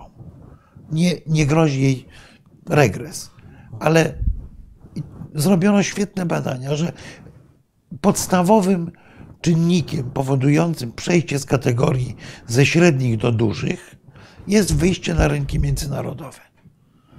To samo dotyczy no ale, państwa. Ale żeby wyjść na rynki międzynarodowe, to trzeba mieć coś, żeby tam na te rynki wyjść. Znaczy, trzeba spełniać standardy, standardy trzeba spełniać, no, prawda? Jeżeli produkujemy coś, co nie odpowiada normom, to nikt tego od nas nie kupią. Tak, czyli, czyli musimy załatwić tę certyfikację, czyli Trybunał tak. e, Sprawiedliwości, który tak. e, uznaje, że prawo jest w porządku. Tak. Prawda? Tak. Czyli musimy mieć Musimy mieć, tego, musimy mieć tego Intela, tak. który przyjdzie do nas, powie, wy mieliście kiedyś tą TV, tak? Przy- macie tutaj jakieś know-how, tradycje, macie dobre prawo, to my u was inwestujemy, tak? A, wy, a my korzystamy z tego, bo my się uczymy tych, tych te, technologii i wchodzimy na, tak jak nie mamy na przykład własnego sa, samochodu, tak? Coś, co mają Czesi, no. Sk- Skoda jest ciągle marką Skoda, Szkoda, ale tak? Skoda- ale Skoda jest Volkswagenem. No ale, ale, ale jest pos- postrzegany jako No tak. czeski samochód, No tak? tak, no, myśmy nie mieli.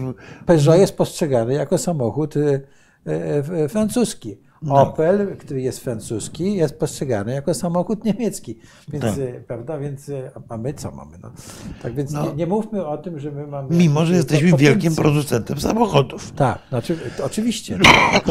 Ale na przykład jesteśmy największym bodaj w Europie producentem art, artykułów tak zwanego AGD, lodówek pralek. Tak. Prawda? tak. Dobrze, ale Mamy własną markę? Nie.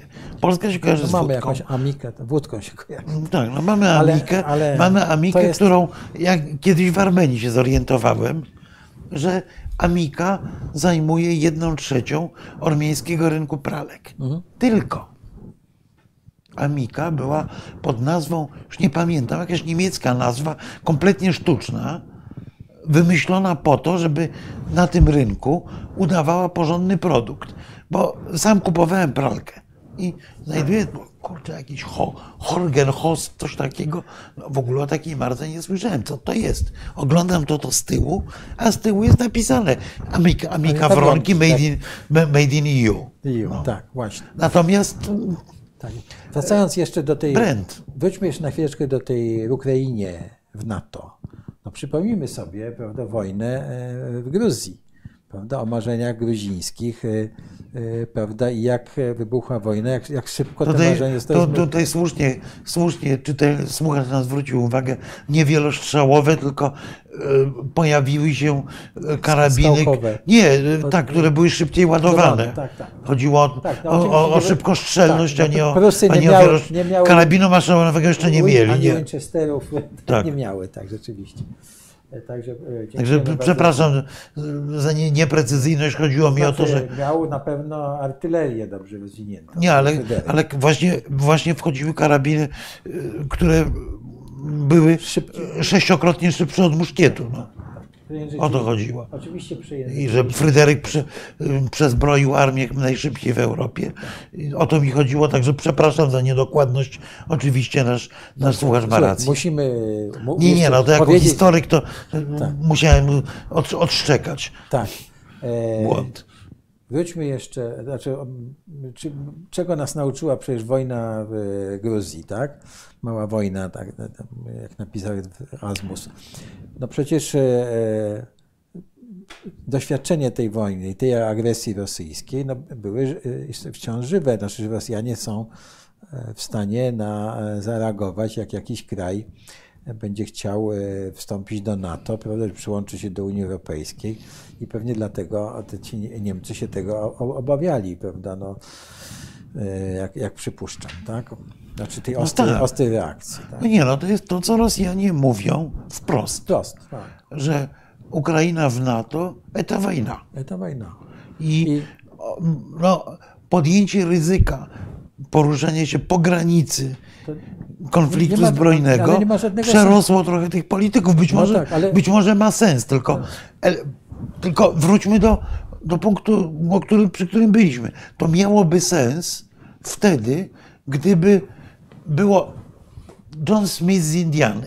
Tak. Wracamy do tego Johna Smitha. Gdyby John Smith z Indiany wiedział, że obywatele Kijowa chcą po prostu entuzjastycznie do NATO. Że to są good guys. Tak, prawda? przynajmniej, przynajmniej to, są, to są nasi, nasi przyjaciele, nasi ludzie chcą do NATO. Wszyscy będziemy ich bronić. W momencie, kiedy to przekonanie było zachwiane, to ryzyko było niesłychanie wysokie. Tak, znaczy, bo to było ryzyko, że Rosjanie to zrobią, a, a, a po prostu, no, dobra. A my się nie zdecydujemy odpowiedzieć. Zresztą tak jak nie odpowiedzieliśmy. No, mówiłeś o Gruzji. W Gruzji nasz, nasz mit. Jak są Amerykanie, to jesteśmy bezpieczni. Byli Amerykanie, Byli w Amerykanie, Gruzji. tak, I co z tego? Nic. Była świetna broń, która charakteryzowała się tym, czym charakteryzowała się broń ormiańska w ostatnim konflikcie. Nie wystrzeliła. Tak. ktoś miał kody dostępowe do tej broni. Tak, Rosja- I je zablokował. I zablokował, a nasze zablokowali wiadomo kto. Ale, ale Rosjanie też wyko, wyko, wykorzystali świetnie moment, bo, tak, bo Tak. zmiana prezydenta w Stanach i, i tak dalej. Zresztą i tak by go wykorzystali. No, ale, no, no dobrze, no ale tak dorośli ludzie prowadzą politykę. Tak, prowadzą politykę. Słuchaj, wróćmy jeszcze do Okus, dobrze? Bo y, tam y, przecież y, wróćmy do tego, do tego regionu, prawda? I wróćmy do tego, że Australia jednak y, y, no miała w swojej polityce, prawda, ścisłą współpracę z Chinami, prawda? I to się w jakimś momencie zawaliło. I powiedzmy sobie, dlaczego to się zawaliło, tak? Y, I powiedzmy sobie w tym zawaliło. kontekście powiedzmy sobie jeszcze dwa czy trzy słowa o kolejnym naszym sąsiedzie małym, prawda, o Litwie, która, za, która zadarła tak, z państwem środka, można powiedzieć. Zgoda, to Tak? znaczy, I- ja bym powiedział tak, że w wypadku Australii, Australia się zorientowała, że asertywna polityka Chin na dłuższą metę zagraża australijskim interesom. Znaczy w ogóle istnieniu niezależnej Znaczy też, Australii. ale e, proszę pamiętać, że tam jest najpopularniejszym obcym językiem w szkołach australijskich był chiński. Tak. Oni wprowadzili program specjalny nauki. Tak. e, że Australia zorientowała się, że Chiny, tak jak Japonia w latach 30. i 40., ruszyły na południe. Proszę pamiętać, że z Pekinu do Sydney leci się dłużej niż z Londynu do Sydney. Te odległości są tam ogromne, natomiast to jest jeden region. I Australia, żeby zachować podmiotowość w polityce, musiała odbudować pewien sojusz z Amerykanami. Przy tam tych sojuszy było kilka wcześniej. Natomiast to ma jeszcze jeden element. Otóż, co to oznacza? To jest zbudowanie podwójnego sojuszu, sojuszu opartego na anglosaskiej solidarności, niesłychanie ważne, bo oni mają podobny styl myślenia, podobne prawo, mówią jednym językiem Brytyjczycy, Australijczycy, Amerykanie. To raz. A dwa, i to jest kluczowo ważne w mojej ocenie, to jest to, że to było budowanie. Tak, oczywiście to, to tutaj po, a, autora, autora tej książki o Rosji Tak. nasz słuchacz przypomina. Otóż Dziękujemy bardzo. E, Otóż e, przy całym cynizmie polityki, ja nie mam złudzeń, że tak jest naprawdę, ale Stany Zjednoczone w tej chwili starają się zbudować bardzo wyraźnie sojusz wartości, sojusz świata demokratycznego. Oczywiście, tak jak mawiał Kennedy, jak mawiał Johnson, że ktoś jest sukinsynem, ale naszym sukinsynem. Bez tego dziesiątki dyktatorów będą go tolerowali. Ale osią podziału ma być w myśleniu amerykańskim, brytyjskim i australijskim sojusz demokracji przeciwko krajom autorytarnym. To jest pewien symbol. AUKUS powstał w połowie września. Dwa dni później na szczycie Szanghajskiej Organizacji Współpracy do Szowu przyjęto Iran. Czyli mamy z jednej strony konsolidację Sojuszu Demokratów, z drugiej strony konsolidację Sojuszu Krajów Autokratycznych. I myślę, że ta oś, jak mówię, podszyta cynizmem, ale jednak oś wartości będzie coraz bardziej organizowała politykę światową w najbliższych latach. To jest oczywiście sygnał podwójny. Dlaczego AUKUS? Przecież najwię, najwięcej obywateli Unii Europejskiej mieszkających na wyspach Oceanu Spokojnego to są Francuzi. Dwa miliony Europejczyków płacących euro, mówiących po francusku, obywateli departamentów zamorskich to są Francuzi. Francuzi mają najwięcej poza Amerykanami, nawet więcej niż Brytyjczycy, wojska na tym obszarze. Dlaczego Francji tam nie ma?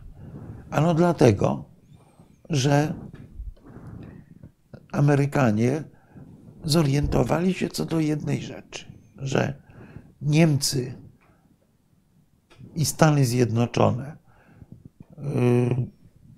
nie wiem jak z tymi godzinami jest, przepraszam, według tego co czytałem yy, z Pekinu do Sydney yy, jest Dobrze. nieco ponad 12 godzin, a Dobrze, to Londyn Sydney z przesiadką Dziękujemy. 22.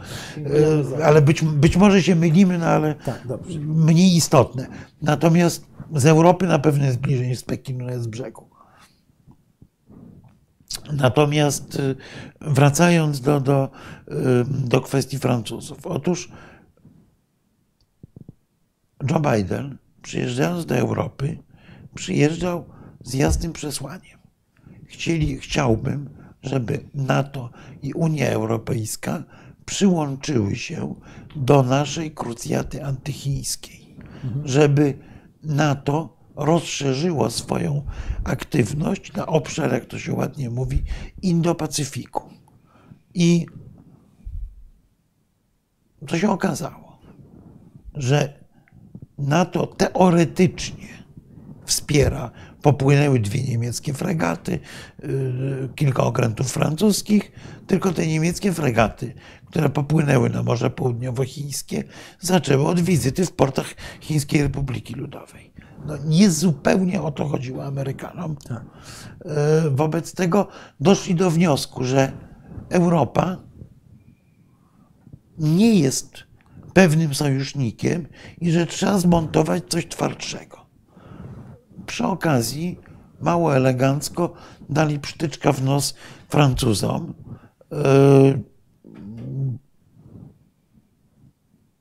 Bo yy, kontrakt na łodzie podwodne australijskie No tak. został zmieniony. Przy czym Amerykanie dali jeszcze jeden sygnał. I chyba bardziej zależało na tym, niż na wyparciu e, Francuzów. Że Australia jest jedynym obok Wielkiej Brytanii państwem, które otrzymuje amerykańską nuklearną technologię wojskową. Czyli jest to powiedzenie, że my jesteśmy bardziej niż blisko, że to jest więcej niż sojusz. Tak. I to był jakby kolejny element, ale kluczowym jest to, że bardzo wyraźnie zaczyna się gra mocarstw cywilizacji przeciwko innym mocarstwom cywilizacjom. Czyli to, co jest pośrodku, zostanie przez te kamienie młyńskie zmielone. Tak jak mówiliśmy o Europie. Europa zjednoczona 27 ma szansę być podmiotem. Europa Karola Wielkiego, czyli to twarde jądro, będzie prawdopodobnie ważnym sojusznikiem Chińskiej Republiki Ludowej. Ciekawa teza. Europa podzielona będzie rozszarpana między Amerykę, Niemcy i Chiny. Amerykę, Rosję i Chiny. Tak. bo nikt nie będzie w stanie grać samodzielnie. Dlaczego zachodnia Europa y, będzie prawdopodobnie sojusznikiem Chin? No bo gospodarczo w gruncie rzeczy jest konkurencyjna wobec Ameryki, ta część Europy. Tak. Podobnie jak Chiny jest konsumentem surowców, a nie jej dawcą, w odróżnieniu od Ameryki i Rosji.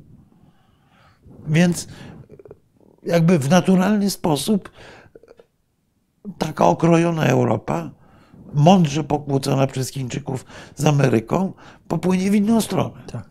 Europa zjednoczona jest w naturalny sposób z kolei będzie ciążyła ku Stanom Zjednoczonym, bo, bo militarnie najgroźniejsze nie są Chiny, tylko Rosja. Z tego, co mówisz, nie wyłania się dobry prognostyk, nie jest dobry prognostyk e, dla, dla nas. Nie uważasz? Uważam, uważam, że znaczy naszym życiowym interesem jest ta opcja wzmocnienia zjednoczonej, zunifikowanej Europy. Znaczy naszym Kowalskiego, ale Kowalskiego i Rzeczpospolitej Polskiej. Znaczy, zarówno z punktu widzenia polskiej suwerenności, prawdziwej, nie tej nadętej jak balon, jak i z punktu widzenia normalnego Kowalskiego, który wolałbym pisać i mówić po polsku, a w każdym razie używać łacinki, a nie cyrylicy, to jest raczej oczywiste, że taka Europa daje nam cień szansy. Podział Europy, na który gramy, jest dla nas, dla nas zabójczy. Francuzi sobie poradzą, Niemcy sobie poradzą, Węgrzy sobie poradzą, ale my sobie nie poradzimy. Słuchaj, wracając jeszcze do tych relacji amerykańsko-francuskich, no to przypomnijmy sobie, prawda, jakie były kłopoty Fran- Francuzów, francusko-amerykańskie. W czasach de Gaulle'a. W czasach de Gaulle'a przecież, tak? No, Henry Kissinger napisał całą książkę o tym, The Troubled Partnership, tak? który Mhm. mówi o tych, mówi o tych, e, prawda, No różnych tak, tylko to była inna trudne, epoka. trudnych, tak. To była inna epoka, ja się zgadzam. Taki, Znaczy ja myślę, że to, co robili wtedy Francuzi, teraz mogą robić Indie. Tak, Indie się, mogą, tak, bo de Gaulle próbował balansować między Sowietami a Ameryką. tak. Indie próbują balansować między Rosją i Ameryką, byle ich sojusznik równoważył Chiny. Bo dla Indii problemem są Chiny. Od paru tysięcy lat. Tak. Wiesz, no, o Indiach e, będziemy jeszcze mieli tutaj rozmowę, obiecujemy, no bo to jest bardzo ciekawy kraj, zupełnie chyba inny niż Chiny kulturowo i Kompletnie. To jest to no, no, antypody. antypody zupełnie. E, Nie w sensie prowincji, czy od, że jest Oddalenia, oddalenia czy w sensie tak, tylko e, Takiego cywi- jądra cywilizacyjnego. Tak. E, Chiny są kolektywistyczne, Indie są indywidualistyczne. tak. Choćby. Tak. Słuchaj, ale tu jest jeden ciekawa, jedna ciekawa rzecz, której chyba nie możemy pominąć naszych rozważaniach. Mianowicie ta maleńka Litwa, która wypowiedziała, A, Znaczy w wypadku Litwy sprawa jest prosta No bo- jak drut. tak, bo, Litwini, bo, bo w, w tym kontekście, Litwini w tej chwili zajęli tak naprawdę, no, jakby to nie brzmiało, w dużym stopniu miejsce Polski jako operator interesów amerykańskich w regionie. I skoro tak, to Litwini jako ten bliski sojusznik z Ameryki, Ameryki grają na wzmocnienie Tajwanu, bo wzmocnienie Tajwanu jest jednym z kluczowych czynników polityki amerykańskiej. Wobec tego nie są jednym z tych krajów, które nie uznały dyplomatycznie jeszcze Tajwanu, pamiętajmy, Nie ma tak. tylko y, na świecie wszędzie są misje handlowe. misje, ale, ale nie tajwańskie. Są misje handlowe Tajpej. Tajpej, tak. A i- Litwini zamienili to na misję handlową, czy na misję Tajwanu. tak. Co rozwścieczyło Chińczyków słusznie. Zresztą, bo, bo w chińskiej polityce no, to jest jakby główna. No i tutaj dochodzimy kwestia. do ciekawego takiego e, momentu, bo Ale to oznacza, że jak się zachowuje to państwo środka w momencie, e, kiedy mu się coś takiego e, zrobi, tak? No to państwo środka w stosunku do tych, do tych e, małej Litwy tam wstrzymało możliwość e, e, e, inwestycji, chodziło zw- Zwróćmy uwagę, że Stany y, Zjednoczone tak dalej, tak podjęły dalej. natychmiast decyzję zrekompensowania Litwinom strat wynikających z tych decyzji. Tak. Ale ja tylko mówię po prostu, że jak my się uzależnimy od Chin, to będziemy kompletnie na. E, tak, My nie mamy łasce. opcji chińskiej. Ja wiem, ale jak, jakbyśmy się znaleźli, tak, będziemy kompletnie na łasce wtedy Ale Chin, bo i nagle nam wstrzymają prawda, jakieś inwestycje, po, pociągi chińskie przestaną jeździć, tak, tak jak usiłowali to zrobić z Litwą, ale, Ale, ale po, spójrz, wystarczy spojrzeć na to. Akurat profesor Jelonek niedawno dla mnie pisał takie opracowanie o tym, jak Chińczycy wycofali się z Białorusi. No właśnie, przecież Białorusi były ogromne inwestycje chińskie, które wydał teraz się Łukaszenka, jak pamiętam, grał, Liczył w ogóle na liczył, to. grał na to, prawda, że, że, że będzie bardziej liczący się partner w stosunku do Putina przez tą obecność Ale- chińską. A co Chińczycy mówią? Tak między, pod stołem, że straciliśmy 3 miliardy dolarów na Krymie i nie zamierzamy zrobić to samego na Białorusi. Bez tego, ale to oznacza również, że Chiny Zresztą pamiętam to z moich My- myślę- rozmów z partnerami chińskimi. Myślę handlowo. No. E, Myślą, żeby nie skonfliktować się w tym regionie z Rosją. Tak. Oni z Rosją grają swoją grę w Azji Środkowej, tam mają interesy, a tutaj bardzo grzecznie. Oczywiście, gdzie mogą, sypią Rosjanom piasek w tryby, ale sypią go tak delikatnie, żeby oni nie zauważyli, że to chiński piasek. Y, To jeszcze y, y, parę słów o Chinach, powiedzmy sobie, bo wygląda na to, że gospodarka chińska zwalnia. Mam, takie są do, doniesienia. Tak, to że, ciężki, kryzys, ciężki kryzys na rynku deweloperskim Tak. wygląda na to, że może pęknąć bańka. W energetyce to samo. Nagle się okazuje, że kraje świata zachodniego, bo w odróżnieniu od, od Niemców jednak będę używał tego słowa Zachód, że kraje świata zachodniego uciekają trochę z Chin, próbując odbudować krótsze łańcuchy dostaw i nagle ten cały, ten przegrzany chiński wehikuł zaczyna zgrzytać. Niekoniecznie musi upaść, ale co to oznacza? To oznacza, że nawet dla takiego mocarstwa jak Chiny prowadzenie polityki konfrontacyjnej zaczyna się nie opłacać. no właśnie. Bo to jest ta sama bajka. Tak. To jest ta sama bajka. Chiny sobie też tych turowów parę urządziły na granicy. No tylko oni są oczywiście w dużo lepszej sytuacji jako kraj o nieprawdopodobnych środkach i sile. Natomiast mają spór z Wietnamem wewnątrz Filipin, które już wydawało się, że zjedli. Też wyraźnie zaczyna wygrywać frakcja proamerykańska, która jest krytyczna wobec antyamerykanizmu prezydenta Duerte. Chin, jak mówimy Filipiny to jest tak, jak główny obszar konfrontacji mapę. chińsko-amerykańskiej No, politycznej. Tak, to Tak. trzeba spojrzeć na mapę. Łańcuch wysp, który Tak. oddziela Chiny od Oceanu Światowego. Z Wietnamem na noże. Indonezja. liczyli na Japonię średnio. Singapur, przepraszam za określenie, siedzi trzęsie portkami, bo Singapur żył na z dobrych relacji amerykańsko-chińskich. Tak. Nowa Zelandia w panice. Tak. Nowozelandczycy nie przyłączyli się do AUKUSa, dlatego że są nieprawdopodobnie zależni gospodarczo od Chin. No, oni ogłosili, ale- że nie mogą, e, nie chcą energii e, atomowej, e, Tak. technologii użyje żadnej. To Na, Tak, ale z drugiej strony, no, za chwilę staną przed wyborem. Albo Tak. jesteście w klubie demokracji, albo w, albo w rydwanie chińskim. I Tak. myślę, że wybiorą demokrację, bo reaktywowanie e, tak zwanego sojuszu pięciorga oczu, e, czyli Tak. pięciu anglosaskich państw, które stanowią ścisłą współpracę wywiadowczą właśnie w tamtym obszarze. Znowu, znowu państwa anglosaskie. Tak, bo to jest ta trójka Zaukusa plus Kanada i plus Nowa Zelandia. Tak. I ba, ostatnio bardzo aktywowano działalność Sojuszu Pięciorga Oczu. Yy, Wskazuje na to, że Nowa Zelandia nie będzie miała wyjścia. Ale to jest dowód na to, jak silny jest ten czynnik kulturowo-polityczno-cywilizacyjny.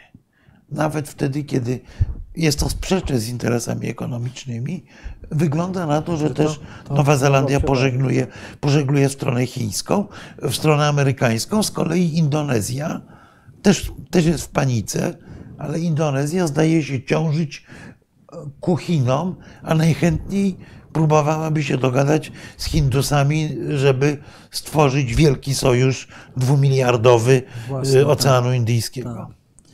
Tak, bo, no tam e, właśnie. Dobrze, to słuchaj, e, właściwie chyba wszystko, co sobie zaplanowa- zaplanowaliśmy. o- Dotknęliśmy jak zwykle Jak ledwie tak. tematów, natomiast plan, że zmieścimy się w 75 minutach, legł w gruzach. Tak, niestety. Za co bardzo przepraszamy. To e, mi się wydaje, Tak że... patrzę jeszcze, tak, co nasi było powiedzieć. e, słuchacze, widzowie piszą. Tu jest, pisze pan, który pisze tak.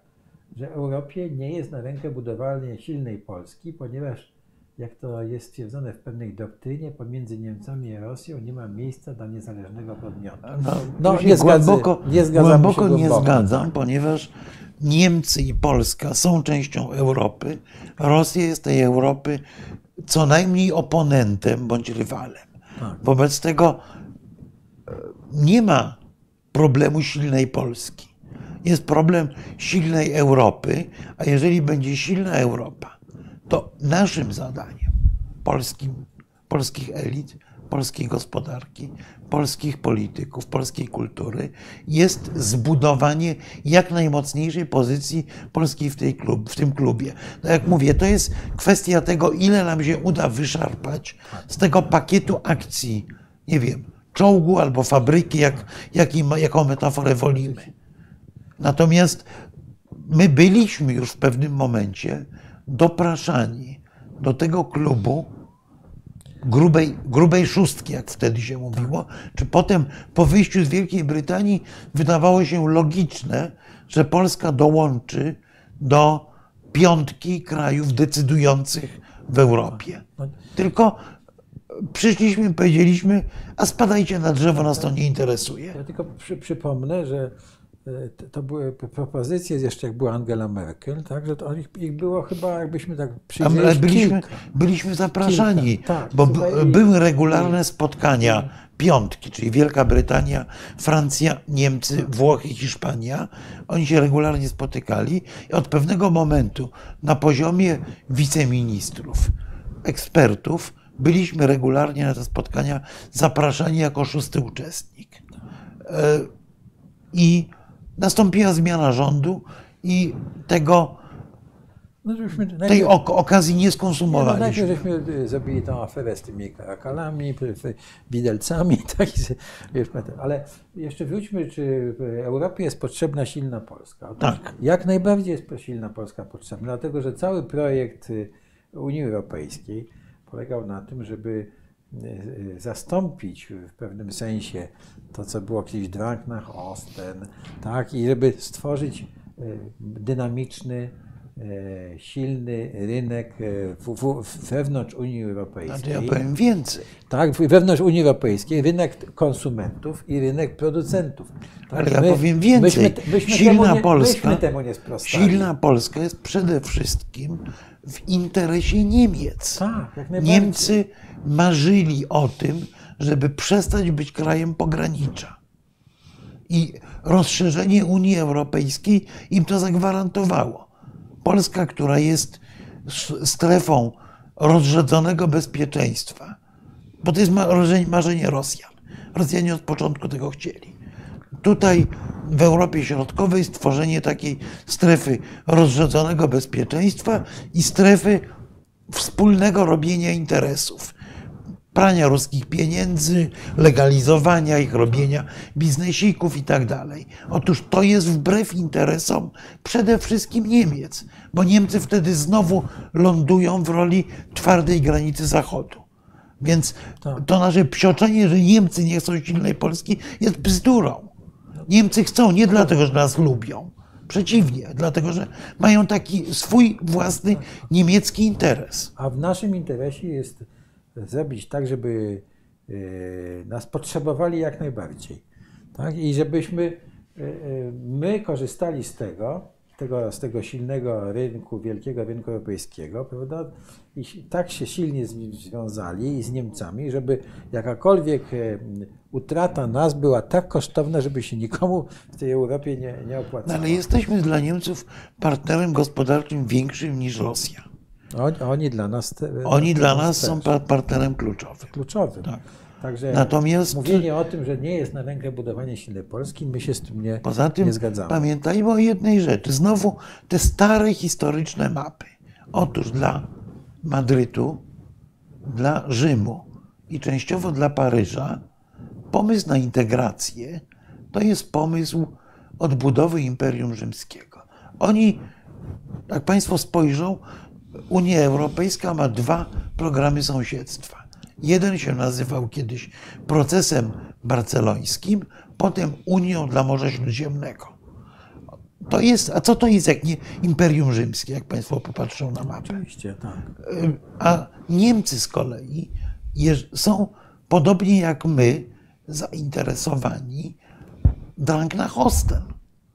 Na tym, tym, żeby Europa była wysunięta możliwie daleko na wschód i północ, bo to jest naturalny kierunek nie ekspansji, jak Tak. mówią nasi mądrale, tylko granicy bezpieczeństwa Niemiec. tak.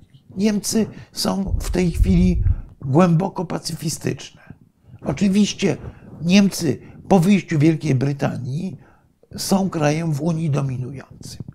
Ale przepraszam, mieliśmy kiedyś taki pomysł, jakiś, który się nazywał Trójkąt Weimarski. Trójkąt Weimarski był przecież między innymi po to pomyślany, żeby Francuzi wspólnie z Polakami mogli we, z, w tym układzie jakoś równoważyć siłę Niemiec. Francja miała w tym głęboki interes. Jak poczytamy to, co piszą w tej chwili Francuzi, oni się boją dominacji niemieckiej. Ale, ale my im mówimy, a wy parszywe żabojady, wy, wy, myśmy was uczyli jeść Widelce, widelcem, wy jesteś, nie kupimy waszej zbrodniczej broni, bo wy lubicie ruskich, nie chcemy z wami gadać, przecież nie ma żadnego dialogu. Dlaczego? Nie mam pojęcia. Dobrze. Mamy jeszcze jakieś pytanie do skomentowania, bo się mnożą nam pytania. W Rosji nie ma potencjału wzrostu. Nie ma, właśnie, niestety. właśnie o to chodzi. Znaczy, Ja, Rosja jest w zapaści w ogóle. e, ale- znaczy Rosja zmierza do zapaści. Tak. Rosja prawie na pewno pogrąży się w smucie, dlatego że Zielony Ład, 38 miliardów w tej chwili Rosjanie tracą na tym, że muszą ich huty przedstawiać certyfikaty y, y, y, CO2.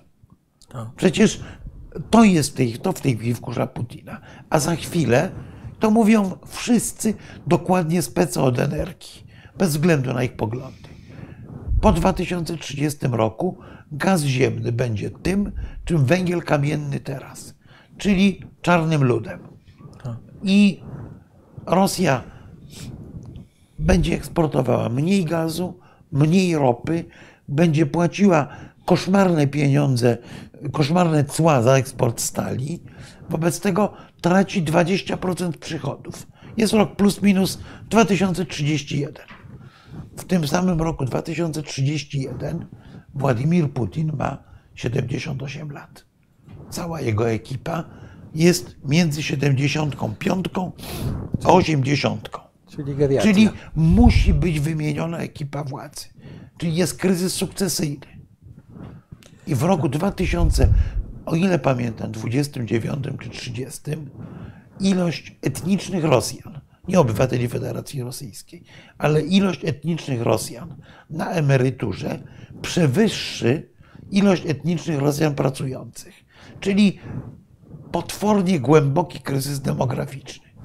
Te trzy kryzysy sprawiają, że Rosja wyląduje w smucie, więc gdzie jest ten potencjał wzrostu? Tak, tak. Przeciwnie, 2030, jeżeli my byśmy prowadzili mądrą politykę, to jest ten moment, kiedy Ukraina może upomnieć się o członkostwo w NATO, a Białoruś o Tak, no ale niepodległość. to wymaga Tylko to wymaga myślenia prowadzenia polityki długie- tak. nie do najbliższego sondażu.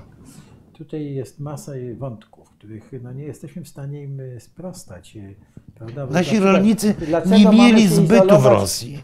Proszę Państwa, Rosja, Rosja od kilku lat jest eksporterem żywności. Tak. Nie mieli zbytu. Jabłka owszem, Jabłka, ale nie ale rolnicy w chciałem- sensie masowym. 90% chciałem eksportu zwrócić- rolnego to jest Unia Europejska, proszę E, Marku, Państwa. ale chciałem zwrócić uwagę, że jeśli chodzi o jabłka i nasz e, żywność do Rosji, no to Rosja nałożyła sankcje na naszą Tak. żywność. Zresztą myśmy te, na polską żywność. Zresztą e, rolnicy polscy te sankcje bardzo umiejętnie obeszli, bo jabłka były sprzedawane do Unii Europejskiej, a Unia Europejska sprzedawała te jabłka do Rosji. A nie tylko. Te jabłka, te jabłka I- jechały mięso. do Rosji pod nazwą e, jabłka azerskie, jabłka ukraińskie, Tak, tak. jabłka ormiańskie. Tak. Przecież już kończąc, bo już dwie godziny Państwu zawracamy głowę, a poleciała już cała, cała seria pytań.